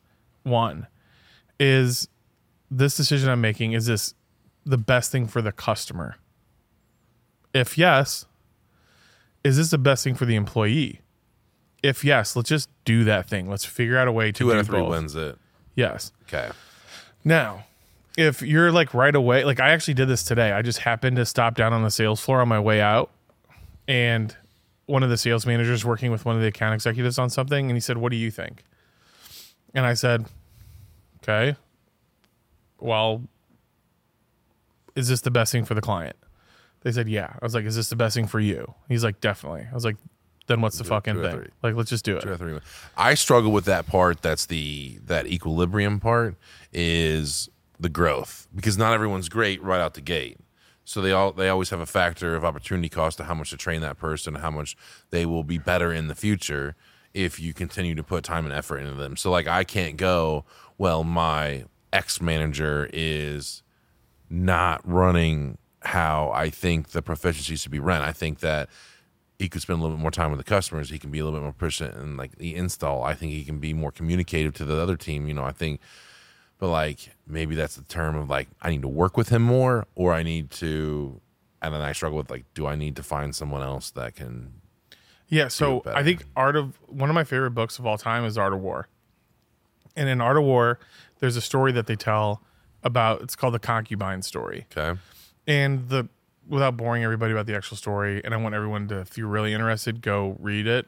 You can Google it and just watch that clip or learn that clip from the book instead of reading the whole book. But go read the whole book. The idea is that like the general has to put the concubines in a position to do this dance for the emperor's birthday. Well, if the if the general isn't teaching them exactly what those expectations are and how to do those things, if they're not doing everything in their power to put them in a position to win, then it's the general's fault. Like you can't fire someone because they just weren't put in the right place yeah, right? So like I have an organization that I'm running now where we have there's not any training in place yet, right? And so in that scenario the the leadership I gave was like create there has to be training for this. So go create some training. Spend a couple days with them, make sure that they have a full understanding and grasp and they know exactly what the expectations should be in every aspect of the business that they're going to be running and then make sure that you've done everything you can. You've poured into them as much as you can there. From that point on, you have to see a little bit of progress at least. Mm-hmm. Right? If there's no progress from there, it's a them problem. yeah. But you can. It sounds like like one of the things that goes back to us. We could talk ourselves into anything, you know. And I find myself in that position a lot of going. Well, I could spend more time, more money, Well, do okay, more training, do more, f- build them up.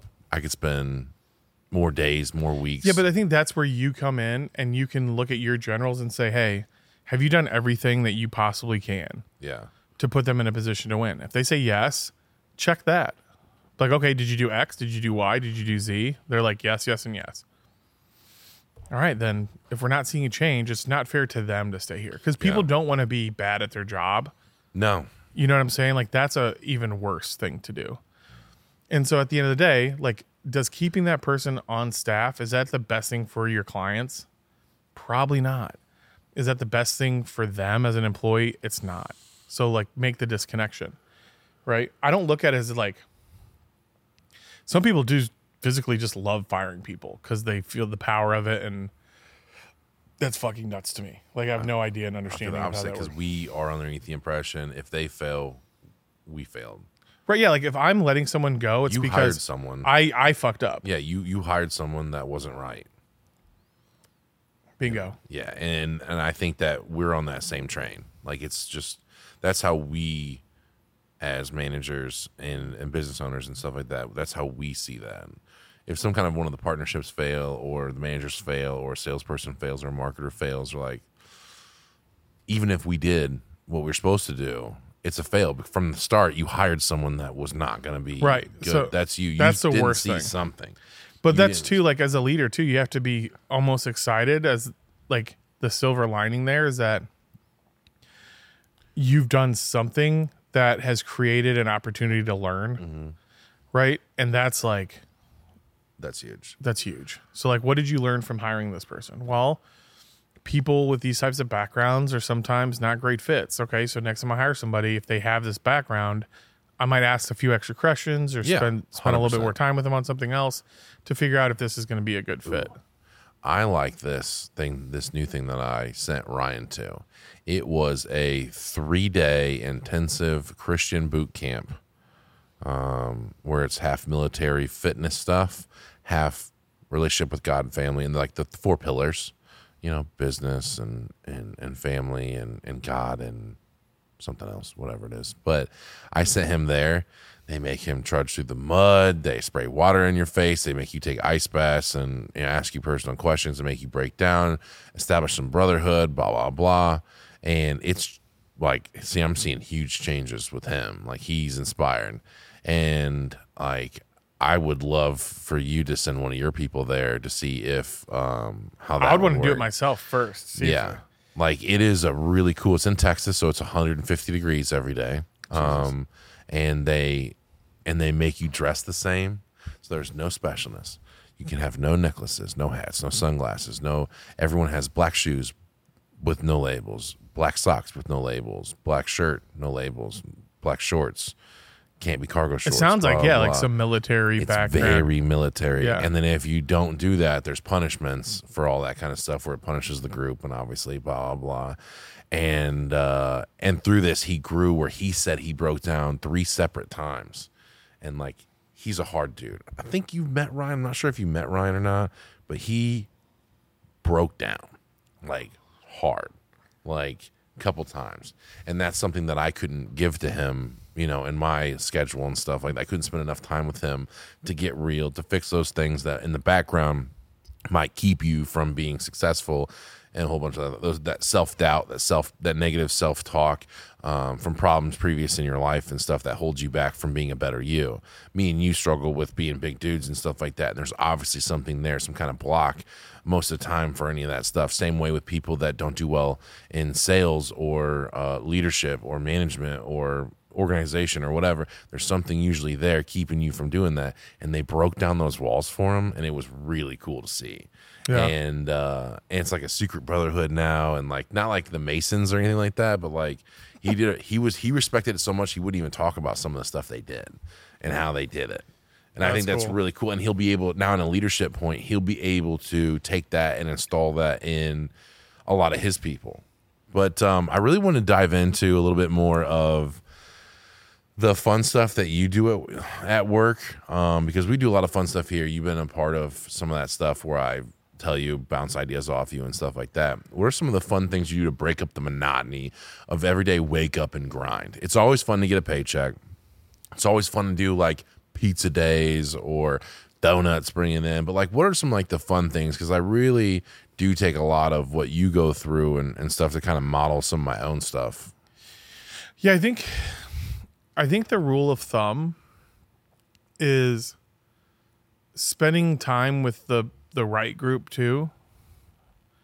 Because like if you spend time with like employees, I don't say like lower level employees, but if you spend time with employees that don't know you super well, they can take the things that you say and do to heart and it's not what you meant to get out of that thing you said. So, like, let's say you joke around and you say something, and the people that are close to you in the organization know what you mean, They know like the context of you, Yeah. where some of the other employees don't They have know. no the- barometer of what you're yeah, so they don't know if I'm being serious or joking. joking, we'll or shut down the division next week if you guys don't make another hundred million, you know, by the end of the quarter or whatever. and they'd be like, "Oh my god!" Like that might that's a good example, right? Like saying something like that, Yeah. and then like they take that to heart forever, right? So I think that's one thing to to like always think about is like how are you being portrayed, and what are the things that you're saying around people that don't know you the best. So you got to be careful with that. One of my favorite things though about me and how I operate and how I don't have to like be different people. I think you're uh, similar.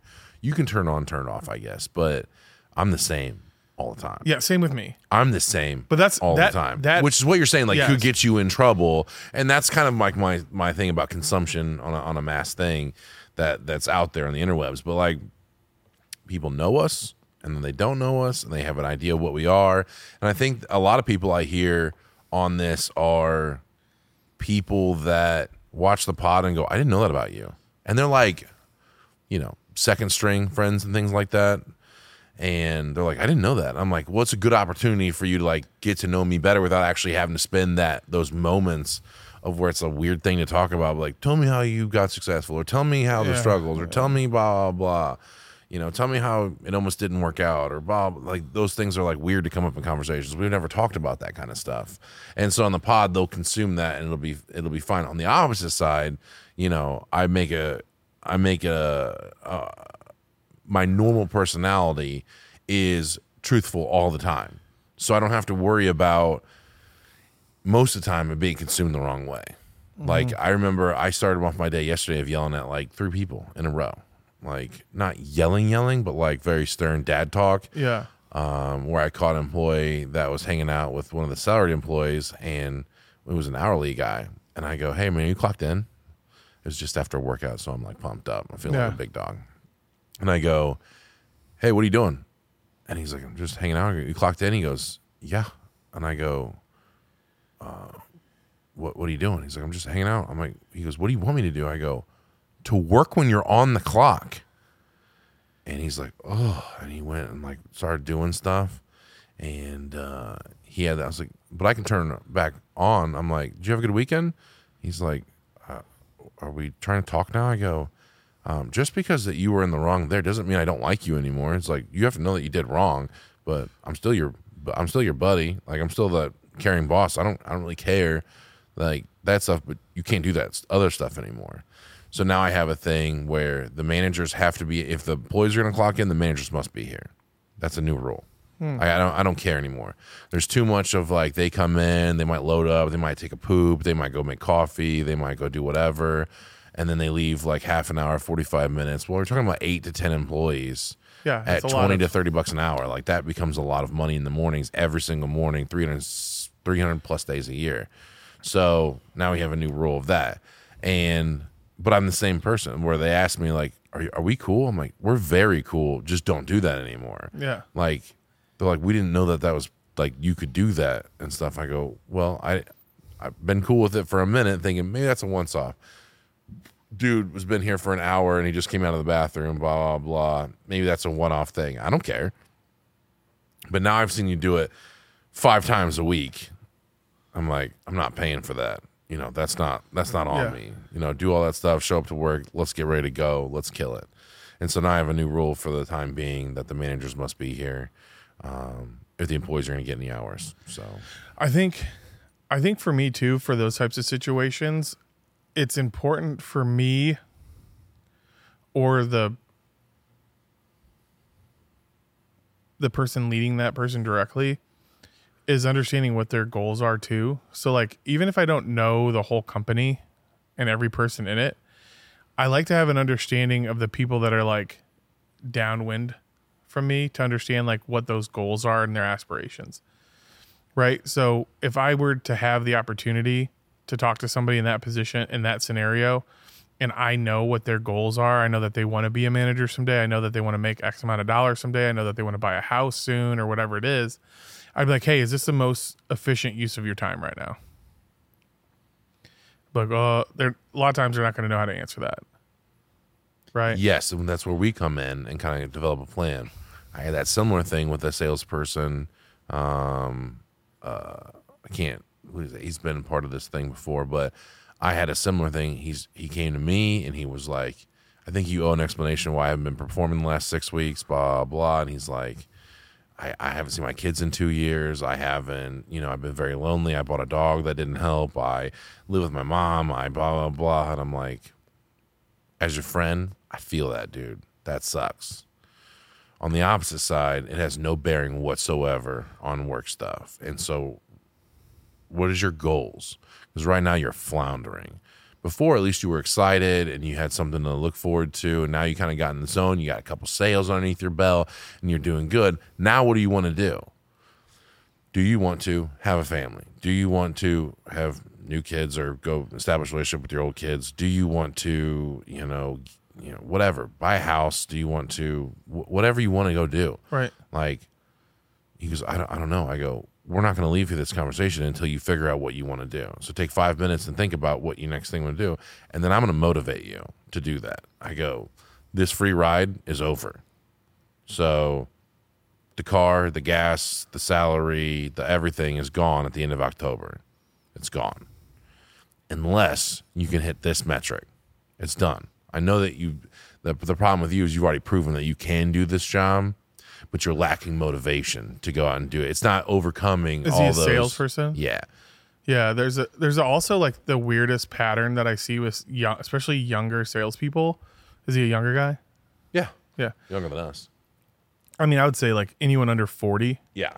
and like I don't have anybody over 40 except for Ryan. yeah. So like, one thing that I've seen is like I can almost guarantee, and now we have like things, processes in place to try to help negate this, but what I see a lot happen with salespeople is that they'll have their first big month. And it's kind of like the old like saying of like storming, norming, and performing. There's always like they think they've gotten through the storm and that they figured it out and they've made like the biggest commission that they've ever made in their lives, right? And then let's say to get there, they worked out every morning. They meditated or prayed every morning. And then they would get into sales and they would crush it for that time. And they all they knew the questions to ask. They knew the flow to follow. They knew everything that they needed to do to get a sale. They knew how they were following up a ton and like making sure the pipeline was taken care of and doing all the things that it took. And then they did very well. They got this fat 16 20 25000 dollar paycheck and then all of a sudden they're like well maybe i don't need to work out every day Correct. maybe i don't need to pray or meditate every day maybe i Let me cut some of the processes. yeah out. let me start c- creating little That's a little bit more work that didn't bring me that much money, so I'm going to cut that out. yeah blah, blah, blah. right and then all of a sudden that next month they've cut their commission in, by 50% and they already went out and bought a new car they bought a new place all these things and at the end of the day it's like okay are you doing everything the same no it's like okay what were you doing that you're not doing now well i used to work out every morning. I haven't been working out. Okay. What else? Well i used to meditate every morning. I haven't done the meditation. I used to journal at night. I'm not journaling. It's like all these things that have to happen for you to even put yourself in a position to win you're cutting those out because you think it's you're creating a shortcut for yourself. Yeah.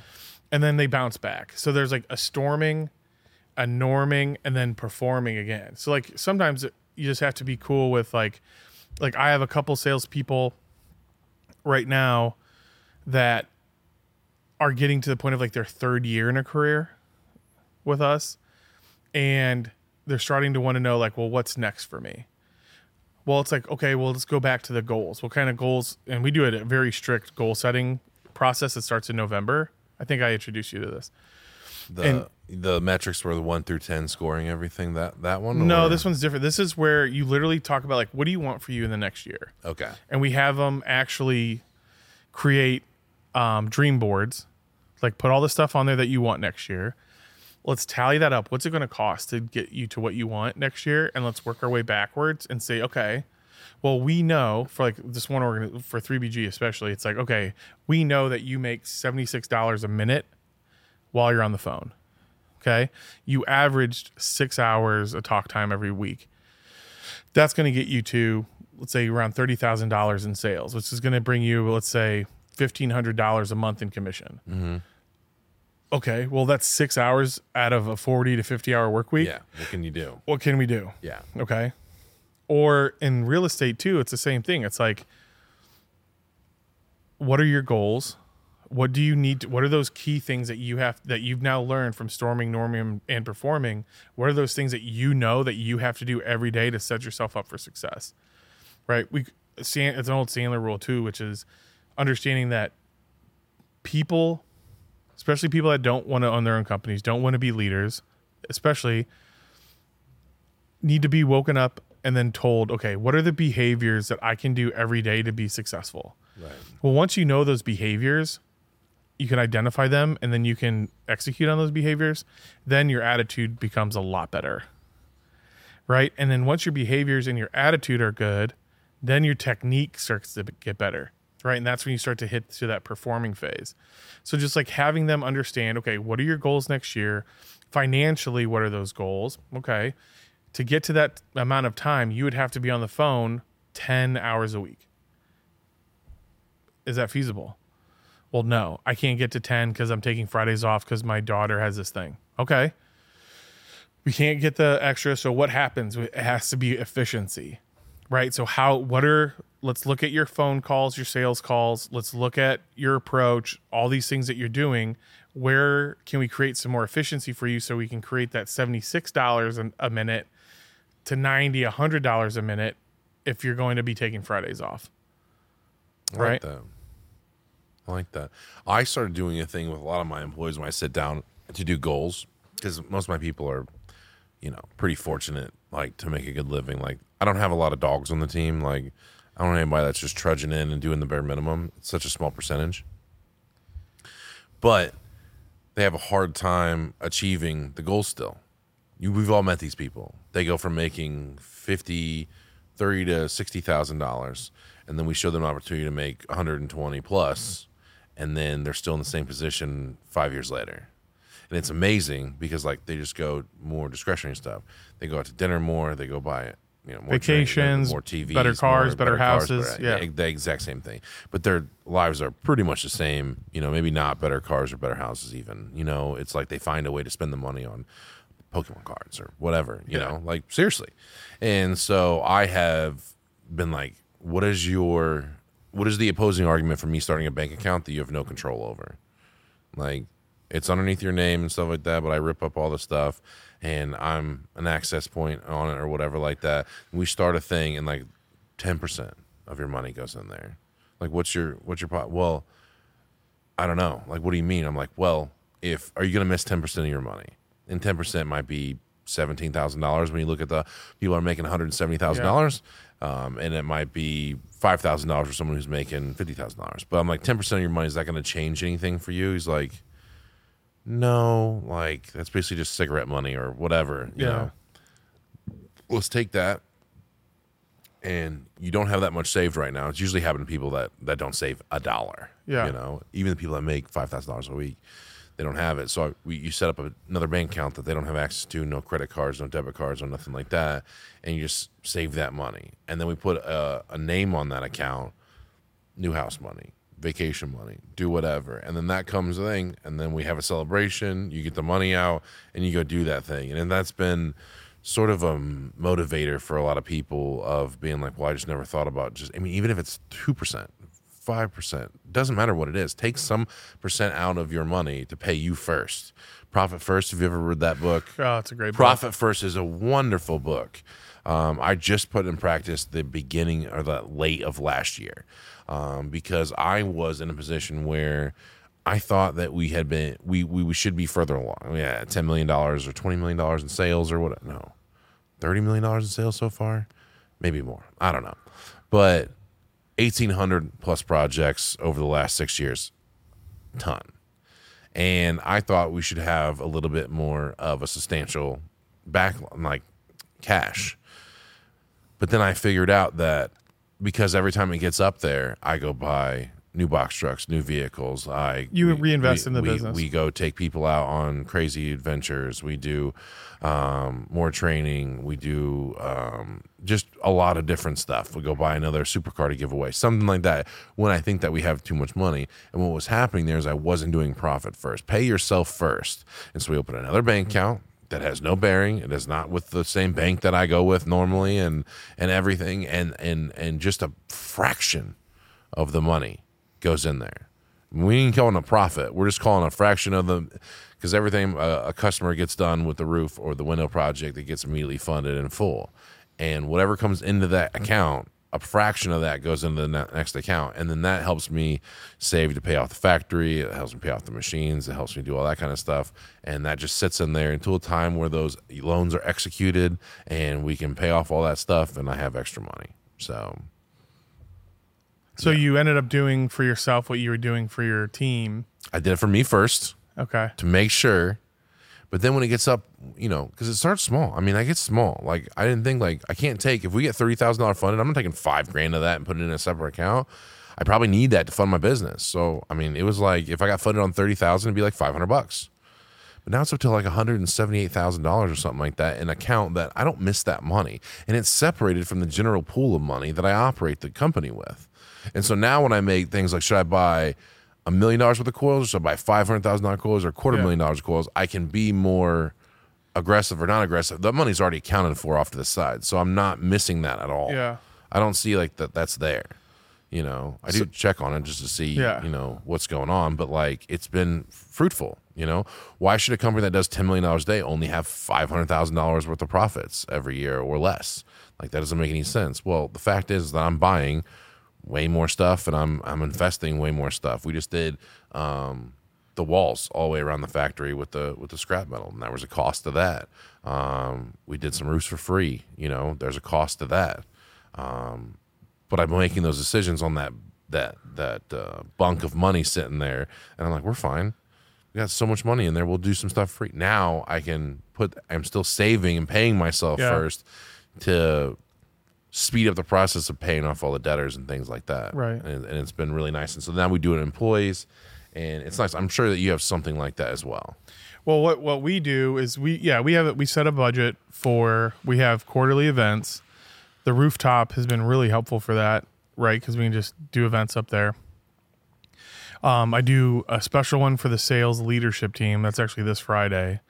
Um, I don't know exact exactly what the plans are. I know I have to go down to Indy at some point on Saturday on Friday. So we have a budget set aside for those. So there's quarterly events. There's yearly events for the sales leadership team and you know i try my best not to like it sounds good to like have a theme of business there that's kind of tough to do when you're just like out on a party boat or you know at that golf place down in indy or whatever top golf so instead it's more of like okay what are some of the big initiatives that i want to start like I know I'm going to launch, but I need to start getting buy-in from the team. So that's like something I'll be that'll be like the topic of discussion for the day, right? And we'll talk about a bunch of other stuff.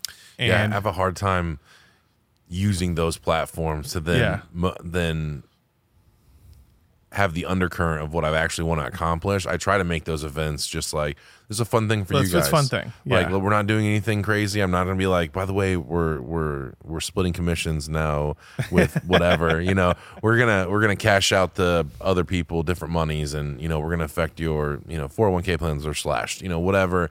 I don't want to do any of that stuff. I try to just make it. it definitely has to be a positive thing if you were to do anything. But like sometimes I'll see people like, hey, we're gonna do an outing and we're gonna do, you know, we're gonna be talking about. It's like, God, that's so tough to just like focus on it. So I just try to like mention something that I want people to really think about, so that when it when we're back in the office and we start diving into something, there's already thought put into their input and you know the people on the team that you can count on are going to put together some crazy reports or present something of their idea then things move forward so it's been working well for us but to answer the original question yeah, Yeah. like so we budget for those parties every quarter so at least at one every quarter and those do not have any conversation. It's just partying or having a good time or doing something. Great. Um, you should try the casino. And hear The me out. casino night or going up to a casino.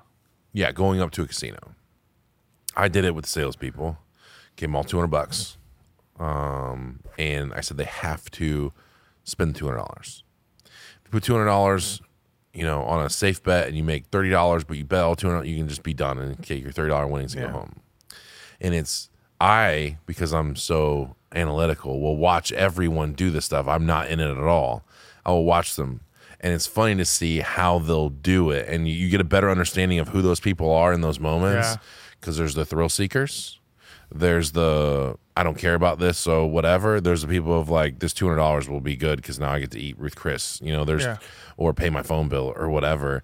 Um, there's there's scared money. There's there's there's there's loose money out there. There's like, well, I made two hundred dollars. Let's see if I can turn it into a thousand. You know, whatever. Um, I like that. If you can if you can hold yourself back and not get in the rhythm of what the casino's trying to accomplish and just use that for what it is, two hundred dollars per person is real reasonable. You probably spend that on average when you take your people to Top Golf. or just for lunch. I mean, like lunch downtown for we do a team lead lunch every month. So the team lead it's like a skip level meeting. So it's like how can the team leads not have to deal with their sales manager or the director of sales, but talk to me directly. We do that once a month, and that's just a lunch. And I mean that lunch is easily two hundred bucks. Really? Yeah. Well, I'm talking about per person. Oh yeah, but like per so like when you go to the per person so like just doing that i know that you like to get into the psyche of the people and i like to delve in and be able to like i can't help them unless i know who they are Yeah. and a lot of times they're not forthcoming with that and so like taking a guy like i don't have a lot in common with with uh with ryan's oldest brother like we never talk but like getting into him and is he an employee as well? He's an employee as Okay, well. okay. Um, he's Ryan's older brother, I think. So he's like 50. He's the oldest person that works at Perfect Steel. Um, and I just don't have any basis. He likes motorcycles. I don't care about motorcycles. He likes um, quiet nights reading books with his wife. I don't do that, obviously. Um, like I, we just don't have. There's no common ground there. He's a great employee, and I value him and everything like that. But besides that, he's not like super into like roofing or like whatever. He just wants to do a job, and he got tired of being a cop or a coal miner. That was his other jobs. So like whatever. And so, but learning that when you give them the two hundred dollars, you see them kind of like phase in and out. They're like, "What am I gonna do?" Yeah. and then they have to make split judgments. Sometimes there's followers in the group. Let's all put it down, blah blah. And you see how many people follow into oh, that. Oh, it's eight And guys together and put it on blast. That is correct. So like, like, who did that? Who put that team together? exactly, but those you can kind of you can kind of get some actionable data from those kind of people. You know, like I like that. You know, Yeah. who can rally the team? Who just inspired everyone to lose two hundred dollars? You know, Yeah. like. That's a cool thing. Or ride the wave up and down with them or whatever. And who can still have a good time after they lost everything? What what was their perceptions like after? Like are they just pouting? Like, can we go now? Like blah blah blah. Or they're like, dude, that was amazing. Thank you, so know? much for bringing this up. Yeah, type a cool. There's a cool thing. So like, I recommend that you do that one time. Any level employee, it doesn't matter if it's your because the accountant will act one way, and the marketer will act one way, and the salesperson, the canvassers, whatever, they'll all act different, and I love it. Yeah, I like that idea. I love it. It's a cool. And then they have meeting rooms for absolutely nothing. If you spend money there, we have a sales guy here that ran one of the casinos here, or at least part of whatever that casino was, and he got us a free room up there, or it was like a hundred bucks, and uh, and then we could watch like the horses go around, Oh, yeah. like the chariot things or whatever they Yeah, do, yeah, yeah. and um, we got to watch that as we're having a sales meeting, so it was kind of like a nice Hell yeah. ambiance and, and and things like so. I I think that's a cool thing that no one else is doing. That would be kind of a cool thing for you because you kind of like you would pick up on everything that I picked up on.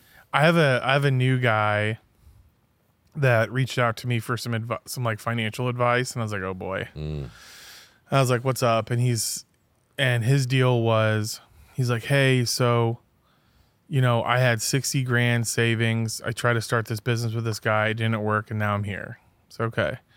He's like, what are your thoughts? I'm thinking that I move back home with my parents because I'm paying almost three thousand dollars a month in rent. I want to move back in with my parents put some savings together, and then go buy my own place. I was like, okay, so what I so I asked him, I said, how are you going to feel moving back in with your parents? He's like, it's going to be awful. I was like, okay. One thing that, and I forget which book this came from, but there's a book that talks about like two different philosophies of people, right? There's the and people and or people. And him in that spot is definitely an or. Like I can I can go stay home with my parents, save up and then buy a house. And I was like, well like you're going to be making close to like I mean this this paycheck because of him starting and when it's like okay, maybe you make 8 grand this month. But then after that, I mean, it's probably going to be around 16 and then around 20, and then who knows from there. So, can't you stay where you are now, feel good about yourself, be able to bring a girl home to a place that you're proud of? He's a young guy, still partying out, meeting people. Can't you do that and save up to buy a house? And he's like, Yeah, for sure. And I was like, Why isn't that the option? so let's do that because I think like a bigger po- point of that, especially for salespeople, is that there has to be that next thing that you're trying Oh to God, save so- for or and buy us, or too. oh for us it, too. it, yeah. it affects us even more. I, I've seen the most miserable I've seen you is when you've been stagnant. oh yeah, just not when making it's a like move on something. it's or- cool. Eh, business making money, kids are healthy, wife's happy, everything's good. But I've seen you the most unhappy when it's just like flatlined. Yeah, You're like, everything's up and running. So then what do you do? You go get involved in other businesses, you go do Yeah. that stuff. And then like obviously, like that's what I wanted from you from the beginning is like I wanted you to be a mercenary CEO. Like that's I just wanted you to be, be a merc and be like, hey, I got this problem that only you can solve. You're gonna fly over to Tunisia and take out the bad guys. Like instead of like that, it's like the books. It's like salespeople. I want you to bring them up. I I think that that's where like if I can imagine like your best life is like that's what I want you to be. yeah. I think I think that that's fun too because I love like the biggest, the thing that's been like my north star, I guess, has been like, can I take the skills and the things that I've done in my life and teach those to somebody else and then have them become successful from that? Like, that's been like the best thing. yeah. And so working through that with him, it was awesome because I was like, yes, because I'm I found myself consistently working with especially sales managers and sales executives of like, okay, so what do you want out of life? Like what don't you have yet? Like what do you want? Because you can have this and that. You don't have to have this or this. Like we have to come with an and uh a, a, an and philosophy, which speaks a lot to um, people that have like the abundance mindset versus like the scarcity mindset. So, especially with salespeople, I think one of the things that had made me be quasi successful so far is I grew up one having a handicapped sister that took pretty much like all of the attention. So, Right. I've been somebody that always enjoys getting the attention, Yeah. right? Because of that And you grew up fast. and fast. Another thing was my mom was poor, but my grandfather was wealthy. And so what that what happened is we would go without food or without clothes or whatever, and then in the last hour, our grandfather would swoop in and be able to give us those things that we wanted or needed. And what that did over time was created this absurd abundance mindset that is like I can always figure out how to get to that next Always. ring, rung Yeah. and that's also too like why I like to put together the like an investment on a project too, because not only am I helping the salespeople, but I'm also helping people that are looking to invest and not get their hands dirty or do that all the processes and procedures that it takes. All of that together has been built from an abundance mindset that we can get a deal done, we can put something together that works, Yeah. And everybody wins. and everybody wins. Everybody wins. I, I think that's the biggest thing that's consistently in sales. Everyone always thinks of like salespeople, they think of like the used car salesman or the vacuum salesman and all that stuff. And it's like, well, to me, sales is the most noble profession out there. It's more noble than being a doctor and some of these other things. Because to me, and I'm not talking shit about doctors, but like if you get your leg amputated or you have to have an ambulance take you somewhere because you have a heart attack or something, you don't know what the cost is that you're going to incur to do that, right? You just get a bill. Salespeople are trying to solve pain, and of course, they want to be compensated for that ability. And I think that's what rub people the wrong way sometimes. But in the end, if you think about it, if you're solving pain, and like let's say that you know I'm working, I work, I don't work with him anymore. The contract's done, but we did very well together. But I helped a business owner scale up his three person sales team. I was like, all right, we're gonna get it to three guys, and then I'm gonna peace out. I got other stuff to do too. And I think with your skills and what you have going on in your budget, this would work. So, like b- being able to scale that up quickly and then being able to then get out, even though I wanted to kind of stick around for a while, but just being able to have like taking what I've learned over the years and then use that at that level has been one of the best feelings in the world. Yeah, we love that. You love it in a different sense than I do. I love it what it does for the people that I have an effect on. We don't like to negatively infect anybody. Like we don't No. want any decisions that we make to negatively infect and and like affect people. We just want our decision. We make a decision. It's usually good for absolutely everyone, not just us. Um, and I, that's what I get off on. I like just doing that. I like making good decisions where everyone does better. And you and me are similar. We've all had top dogs, and we've been um, systematically programmed to treat those guys like gold. You know, because when you get up, like you, we've all had jobs, like I'm sure from the the tube place or wherever you worked before you started your company, and like those people got the most attention. Those got people got the managers put up with the most shit um, from those guys to keep those guys. They were like golden boys because that was like the lifeblood of the business Right. when I find out in business later on in life is that those guys are not as worth as much as a team. A good team is always going to produce more than two of the most Yeah. efficient, most you know, you know, Well, it's an old African proverb. It's uh, if you want to go far, or if you want to go fast, go alone. If you want to go far, build a team. yeah. Right. So that I mean that's a normal thing. I think And I don't think anybody really realizes that, like, because they get lost. Those people leave eventually. You know, those people will go on and do other stuff, or something happens in their life, and then you're stuck. You focused all your time in and babysitting those people, and, and and you don't have anything to fall back on. I never be like, this guy might leave, blah blah. blah. He got a job offer somewhere else. I'm like, that's good for him. I'm happy for him. Like, aren't you afraid of like what it will do? I was like, no, there's like two or three guys that want his spot. Like, this is awesome. Like, it's gonna create such a vacuum. yeah, I've never wanted. That's one thing too that I had to like really get over is like putting yourself like pouring into somebody a ton, and then they find a really great opportunity, and then they leave. I think I, one of the things that I loved about, um, you know, Ken Griffin is. He owns Citadel. It's a it's a hedge fund. Ken Griffin uh, pays all of his like all of his. I think it's once you make VP, you make close to a million dollars a year. Damn. Right. So he pays them a ton, but then his expectations of Are the nuts. output are insane Yeah. there's a great one of my buddies works for him now and there's a great story that he told.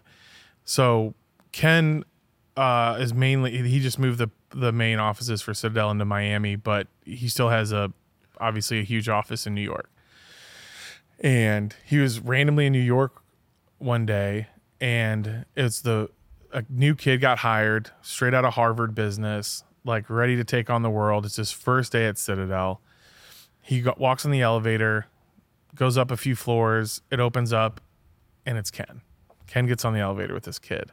And this kid's like, Oh, hey, Mr. Griffin, like, I'm so excited. Like, I'm I've been I've always wanted to work for you and for Citadel. I'm so excited. I'm gonna work my ass off for you. I just want you to know that you can trust that I'm gonna be the guy and you're gonna see me as an executive someday. just talking him up, right? Yeah. and I'm going to do all these great things and I'm going to work my ass off, blah, blah. Ken looks at him and he goes, Okay, what are you reading right now? And the kid's like, Well, I'm not reading anything because I'm just trying to pour everything into Citadel and I want to just like make sure that I get on the right foot here. So I'm everything, all my focus 100% is into Citadel. Doors open up. He goes, All right you're fired. And he walks off the elevator. That was that kid's first day. And it's because Ken has learned, Ken has learned that the people that he wants working for him, he wants them to keep progressing and getting better. And he thinks that reading is obviously one of the best ways to do that, which of course it is. Yeah. But being able to hold the accountability that strong without whim, like it's quite possible that he wa- got home that day and didn't remember he did that because that's the Program That's like the s the standards that he wants set for the business. That's a cool. I wish I could be like that. Not in the same sense to be kind of heartless in a way, but I I wish that I could follow my own rules sometimes and Yeah, and, and have that. it's the hardest But we see people, we see some light in people that I think a lot of times like other people didn't see. Like he's got this gift, or I just got to bring it out of him and things, and it's like never works out. But I wish that I could hold that standard. I mean, I do want everyone to do better, and I do want to do that stuff. But I also think that there's a place for some companies, especially mine, um, where I could take someone who doesn't have the skills or the knowledge or to progress, and then give them that. I would never expect someone like that. Maybe from Harvard, I'd expect that you you should be better than yourself so you can be better for us. With these people, you know, like I get random people all the time. I got a guy from a Porsche dealership that just left and signed on here. Um, and he was selling, you know, half a million dollar GT3 RSs, you know, um, and making hundred plus thousand dollars a year. And he wants to come work for you because the culture's better. You know, I got a guy that was living in his car um, out, of divorce um, because they wouldn't let him. She changed the locks on the house, and so he was living at like a Planet Fitness inside of his car, and then going to shower and still going to work every day, never being late. You don't think I checked up on that? Hundred percent true, dude. Never was late. Did his job every day. Just wants to better himself and get enough money to go see his kids and fight the divorce and everything like that. But like, dude, through all that struggle, could maintain where other people would break. Like, I have a spot for you.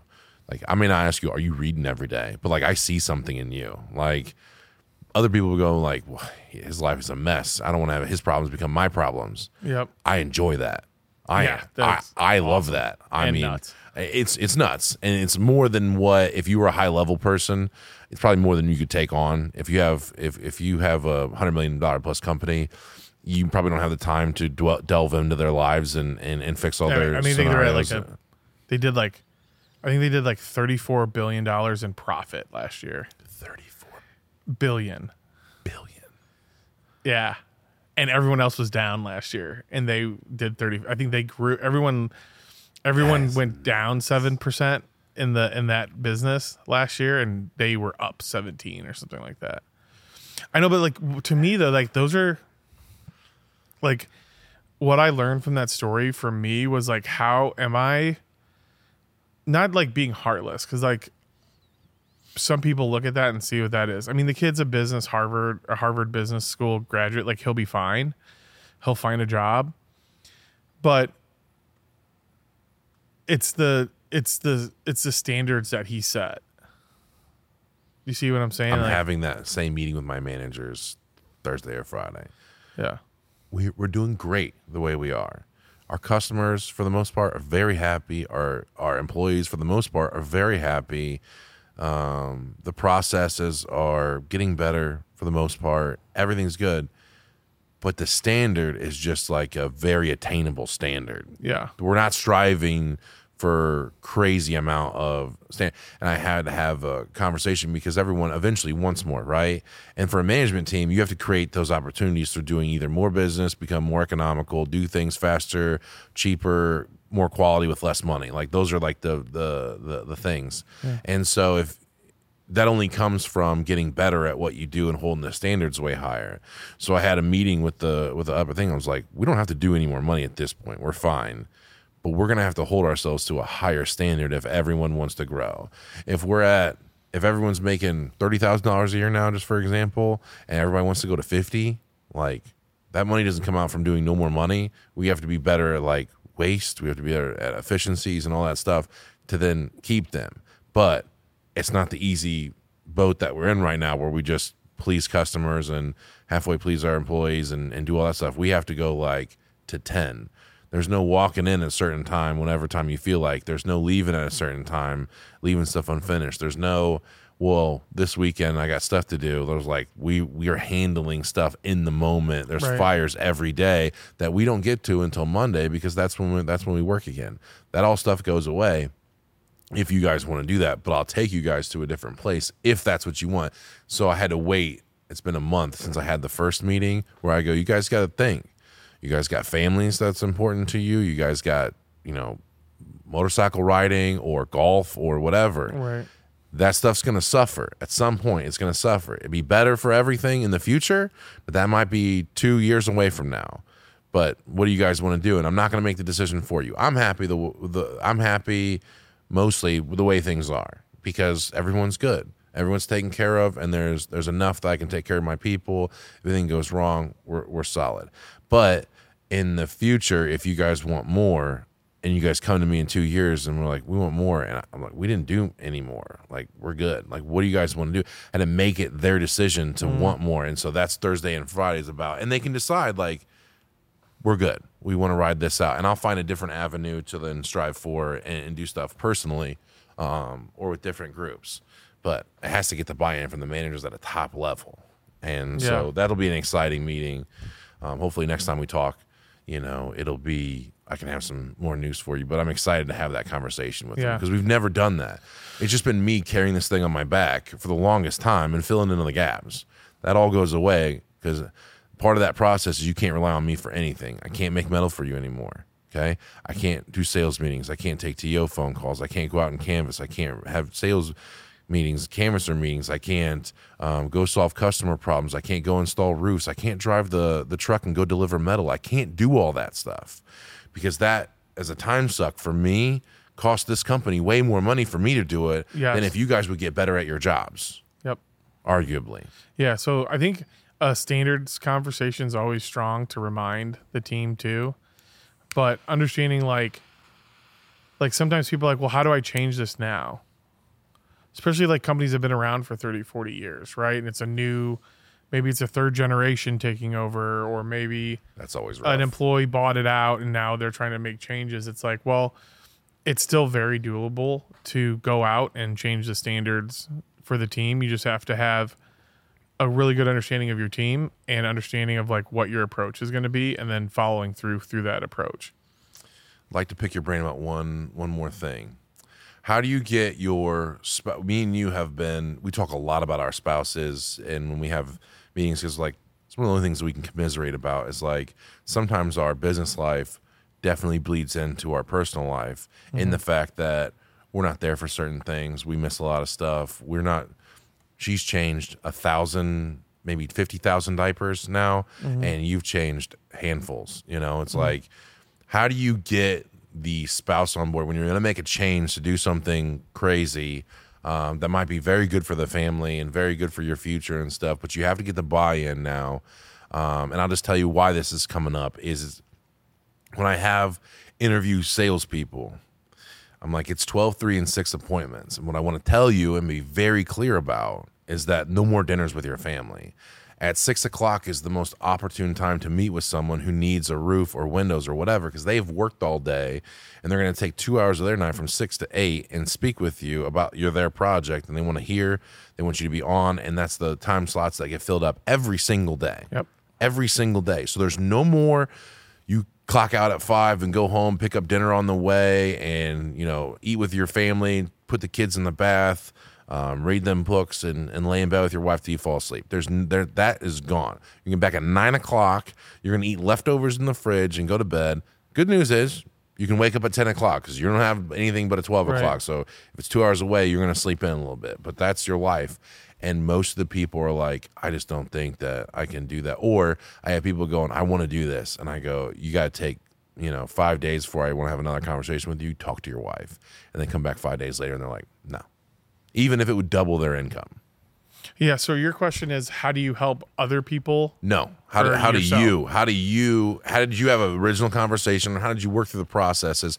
Erin is a wonderful, Yeah, she's wonderful. I have met her in passing. But I've never like spent time. I would love to spend time with her because she is a she keeps your house in order. All those kids are happy. Yeah, and, she's amazing. and she's very happy with you for the most part. Yeah, and so I like, don't know. I, I don't know. I you think you're a cool guy, but like you know, I, she's uh, I see only just loving posts all the time from social media and stuff. So I wondered, how did you convince her that you're going to lead this life and you're going to put in 60 hours a week minimum, which I know you do, and they come out weird hours, but. I know you put that in, whether you're gone traveling, whatever like that. How did you have an either original conversation or through the process? How did you get her on board with this is what I'd like to do and I'd like you to be on board? Yeah, I think I got super lucky. So I don't have like the greatest answer here, but like I got very lucky in the fact that when we started dating, I was just in the infancy stages of creating 3BG.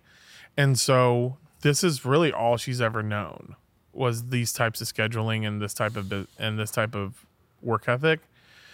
I think that to continue that though, like there's it it comes down to a few things. One is overly communicating all of this to each other and talking about it all the time. That's the best thing to do. But really it's like st- it's it's really about your time management though as well. Right? So like what are what's everyone's goals? Right? Is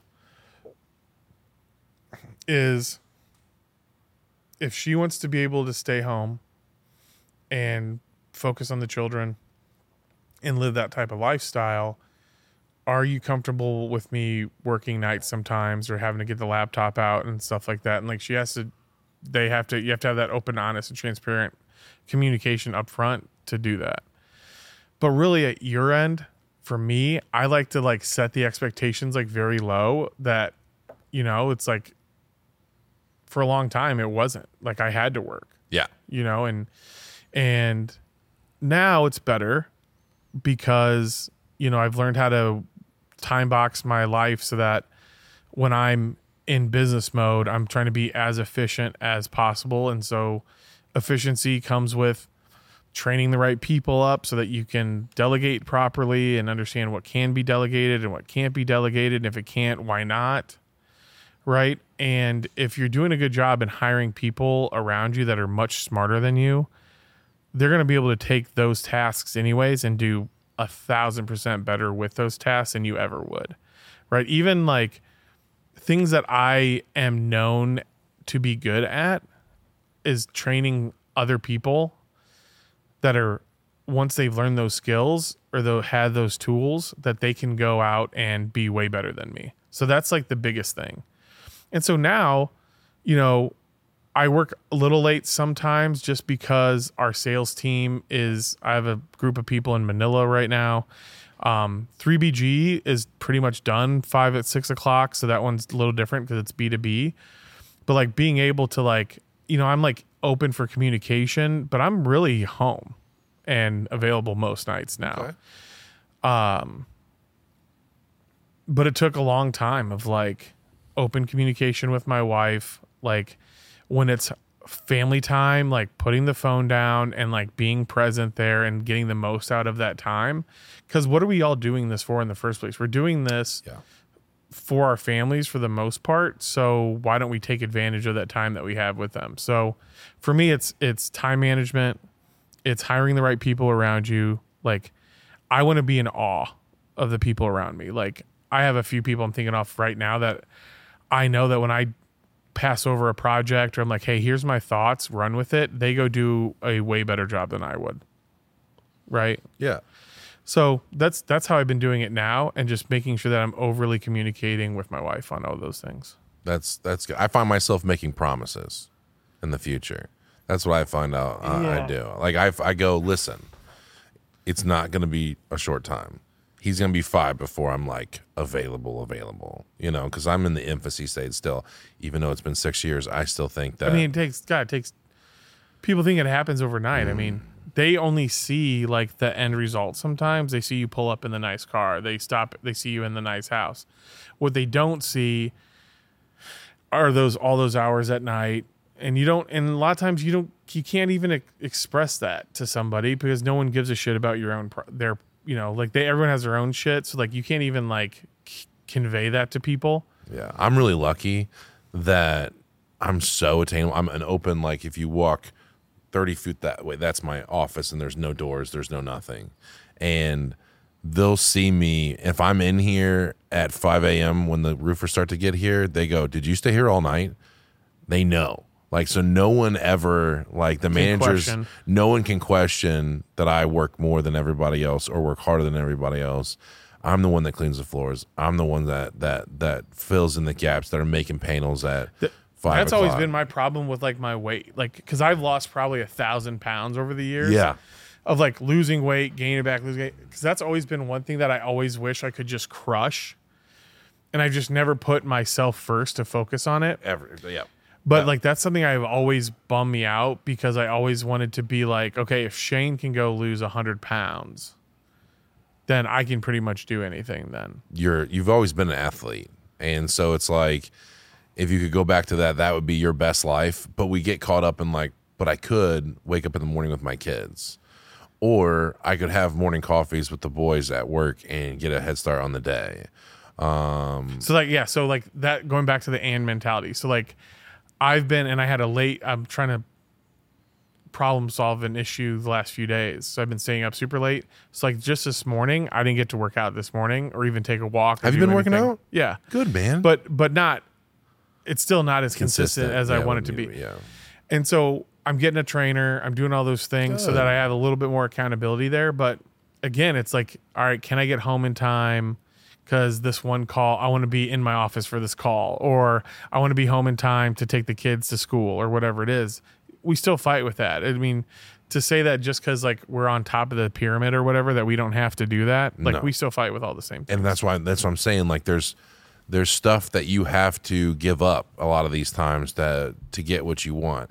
The people that are smarter than us um, and had a better head start or more opportune opportunities that came at more opportunities maybe don't have to work as hard as us. I I tell this almost every podcast. Like I am not the dumbest person, but I'm pretty dumb as far as the scale of things go. Um, so I have to work harder. That's where I create the value. Yeah. You know, I might have a good personality and I might be able to figure things out practically, like you figuring out the deck and things like that. I might have a mind for that, but I can't figure out how to go to do opportunity costs and, and do high level CFO work and stuff. I have to sub all that stuff out. Yeah. And those people that come in those situations that also has a mentality like me can skip all the struggles and just come be a part of a company that is already doing great and then, you know, be on top. And and I've told people like you don't have to be me. You don't have to put in a thousand hours a week. You don't Yeah. have to do that. I have to. And there's nothing wrong with what I do, but there's some there's some things you're gonna have to give up. And and I I kind of preach that whenever somebody comes to my office and goes, Well, what do you see me doing? And I go, I don't care what you do. Like, what do you want to do? Like, you can do this forever. Um, I had a best example, we'll kind of finish this up, but we had a canvasser um, come in. He's like, "Do you have time to talk?" And I was like, "Yeah, dude, I'm already here. It's already nine thirty at night. I'm still at the. If you can make it here before ten, I'll talk to you." Okay. And he's like, "Yeah, I bet." And so he comes in here and he sits down. and He goes, "Man, I've been here for four years, and I I don't even know. Like, I'm so sick of knocking doors." And I go, "I bet you knock doors for four years." There's nothing wrong with that, but it's not. It's one of those jobs that's not made to keep you there. yeah. You know, it's entry level sales at the at the at its basic most point. You're not supposed to knock doors for. You're not supposed to work at McDonald's your entire life. You're not supposed. It's not. How, you can, and there's nothing wrong with that. Right. But they're not set up to be that. You know, the CEO of McDonald's probably didn't work frying stuff at the beginning. Like it, it's it's it's it's it's Or- made to make yeah. some jumps and leaps and, and go and, and better yourself every job. And he got really upset that he hasn't seen stuff, but he doesn't want to leave the company because the culture is good and we take care of him and, Yeah. and he makes decent money and all that other stuff. But he wants to see some stuff. And I go, what What's holding you back? He goes, Well, the manager won't. Well, Jimmy's been on there. Well, the manager won't answer my phone calls, or or he won't. Uh, he texts me back, and I try to get a meeting with him, and all he says is, "Okay, let's have a meeting." And I go, "Well, then why aren't you having a meeting with him?" And he's like, uh, "Well, he never texts me back a time and a place." I go, "Sh- "Show up or text him a time and a place." Make him be the best. At this point, he's just agreed to whatever you wanted. Yeah, use the sales approach that he's learned to get a meeting with him. No shit, right? Like it really works. Personal life, everything. Yeah. And so he's like, "Well, I never thought about that." I was like, "Really? You've never thought about that? Like you've been you've been aching over this and, and having pains about this for two months, and, and you just haven't." He goes, "I go, what's your next step?" He goes, "Well, I have to hire, you know, two more people um, to get underneath my belt to take over an office, and that we have a structured program Yeah. to like take over an office. I want to see that you can hire people, that you can train people, that you can inspire people, and you can make a good living. If you do all those things, and I have things, then there's steps. He goes, I have to have two more people, and I go, do it. And he goes, Well, I'm waiting on Jimmy. For what? And he's like, I don't know. And I go, What are you talking about? Like, what are you waiting for? And and he, what can Jimmy do for you? He goes, I don't know, but I want him to tell me. I go, That's not who we're looking for.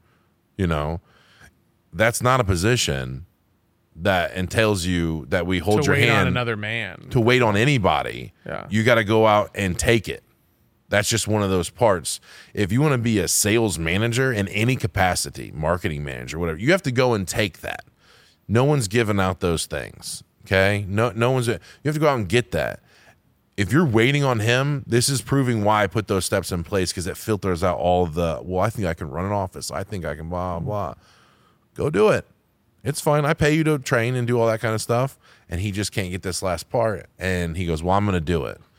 Now it's been a week. No one's hired in yet. But, you know, it, it- it's just like self prophecy. You just do it. If that's what your dream is and that's the thing that you want most, like go out and do that. But you're going to have to put in the hours. If you have to also go out and make a paycheck, either before those hours when you clock in or after those hours, you're going to have to do the extra stuff to get you to the next step because you're not smart enough to figure this out. Things you're going to have to work hard, and there's nothing wrong with that. And he just did, didn't didn't get that. It was such a weird conversation to have with someone who's talented for the most part and good looking dude and for the most part his his dad was a well-to-do lawyer here in town and like you not pick up anything do you think he waited for somebody to tell him what to do like that's not how he became the the top top G, you know? That's not that's not what happened. No. He went out there and got it. He demanded that he got this respect, got this pay, got this many jobs, that he he closed this many deals, went to trial this many times, blah blah. He didn't take no shit. He didn't wait on the the assistant to go, "Hey, you, should go to this meeting over downtown so you can go meet." No, he just did all that stuff. And hopefully that becomes something, but it's just a kind of learned fact that I've had to deal with. Like, you don't have to be the smart guy, but you're gonna have to put in more work. Yeah. So Yeah. I I mean, that's also the go first mentality that you want from people. Right? Yeah. Somebody has to go first. You know, I People always get- joke around like you gonna you know, my wife um making friendships at, you know, at 35, 36 years old is tough, you know. So if you find somebody that you like and you enjoy the time with her, you should reach out and text her. Someone has to go first. And so having that go first mentality is going to get you ahead of 60, 70% of people. I agree. there. I agree. Just we've never had that problem because all they could say is no. Yeah. Worst case. Worst case scenario, someone tells you no. There you go. Can I have hundred thousand dollars a year? No. Okay. Cool. Well, I tried. It was a good try. Dad's got a brand new mower. He got a, he bought like this five thousand, you know, twenty thousand dollar fucking mower John Deere. It's got airless tires and suspension and sick. all this other stuff, and for the Georgia property because when he's retirement, he's gonna mow grass up there, which it's never been ran. So, but the mower broke that's originally there to take care of the property is an old Dixie chopper. And uh, and it's funny the way he tells the story. A guy came up to him. He's like, "Hey, Dixie chopper won't work. You know, the rats ate the wiring and stuff." He goes, "Can I use the John Deere?" And dad goes, "No, but good try." You know, like, hey, you didn't. It could have worked. You, I like that you took a shot, but no, you can't use the brand new mower. That's my mower. You know, like that's the thing. And I was like, yeah, like he doesn't even fault people at this age for like trying. Like, there's no fault. No is the answer sometimes, but Got to go for it. do you have anything to plug or anything that you want to? Do you don't want to shine light on anything No, of don't the do projects anything. that you don't want to do? Google me. Don't look yeah, for lo- anything. look Just- up, find him on social media, bother him. He's real attainable. He loves to be bothered. I'll put his cell phone number on the screen. Yes. Um, after we're done. But uh, Dude, thanks Shane- for having me. It was no, fun. it's, it's it's cool. Like it's pretty like set up. No, I love this. I think it's it'd- set up sick, dude. I think it'd be cool, and we probably talked about two things that's going to make a clip, and you know, There we go. And That's there we go. And I got to hang out with my friend for two hours. why not? So Perfect. Thanks, Shane, and I'll see you on another episode. See you guys. Please remain seated.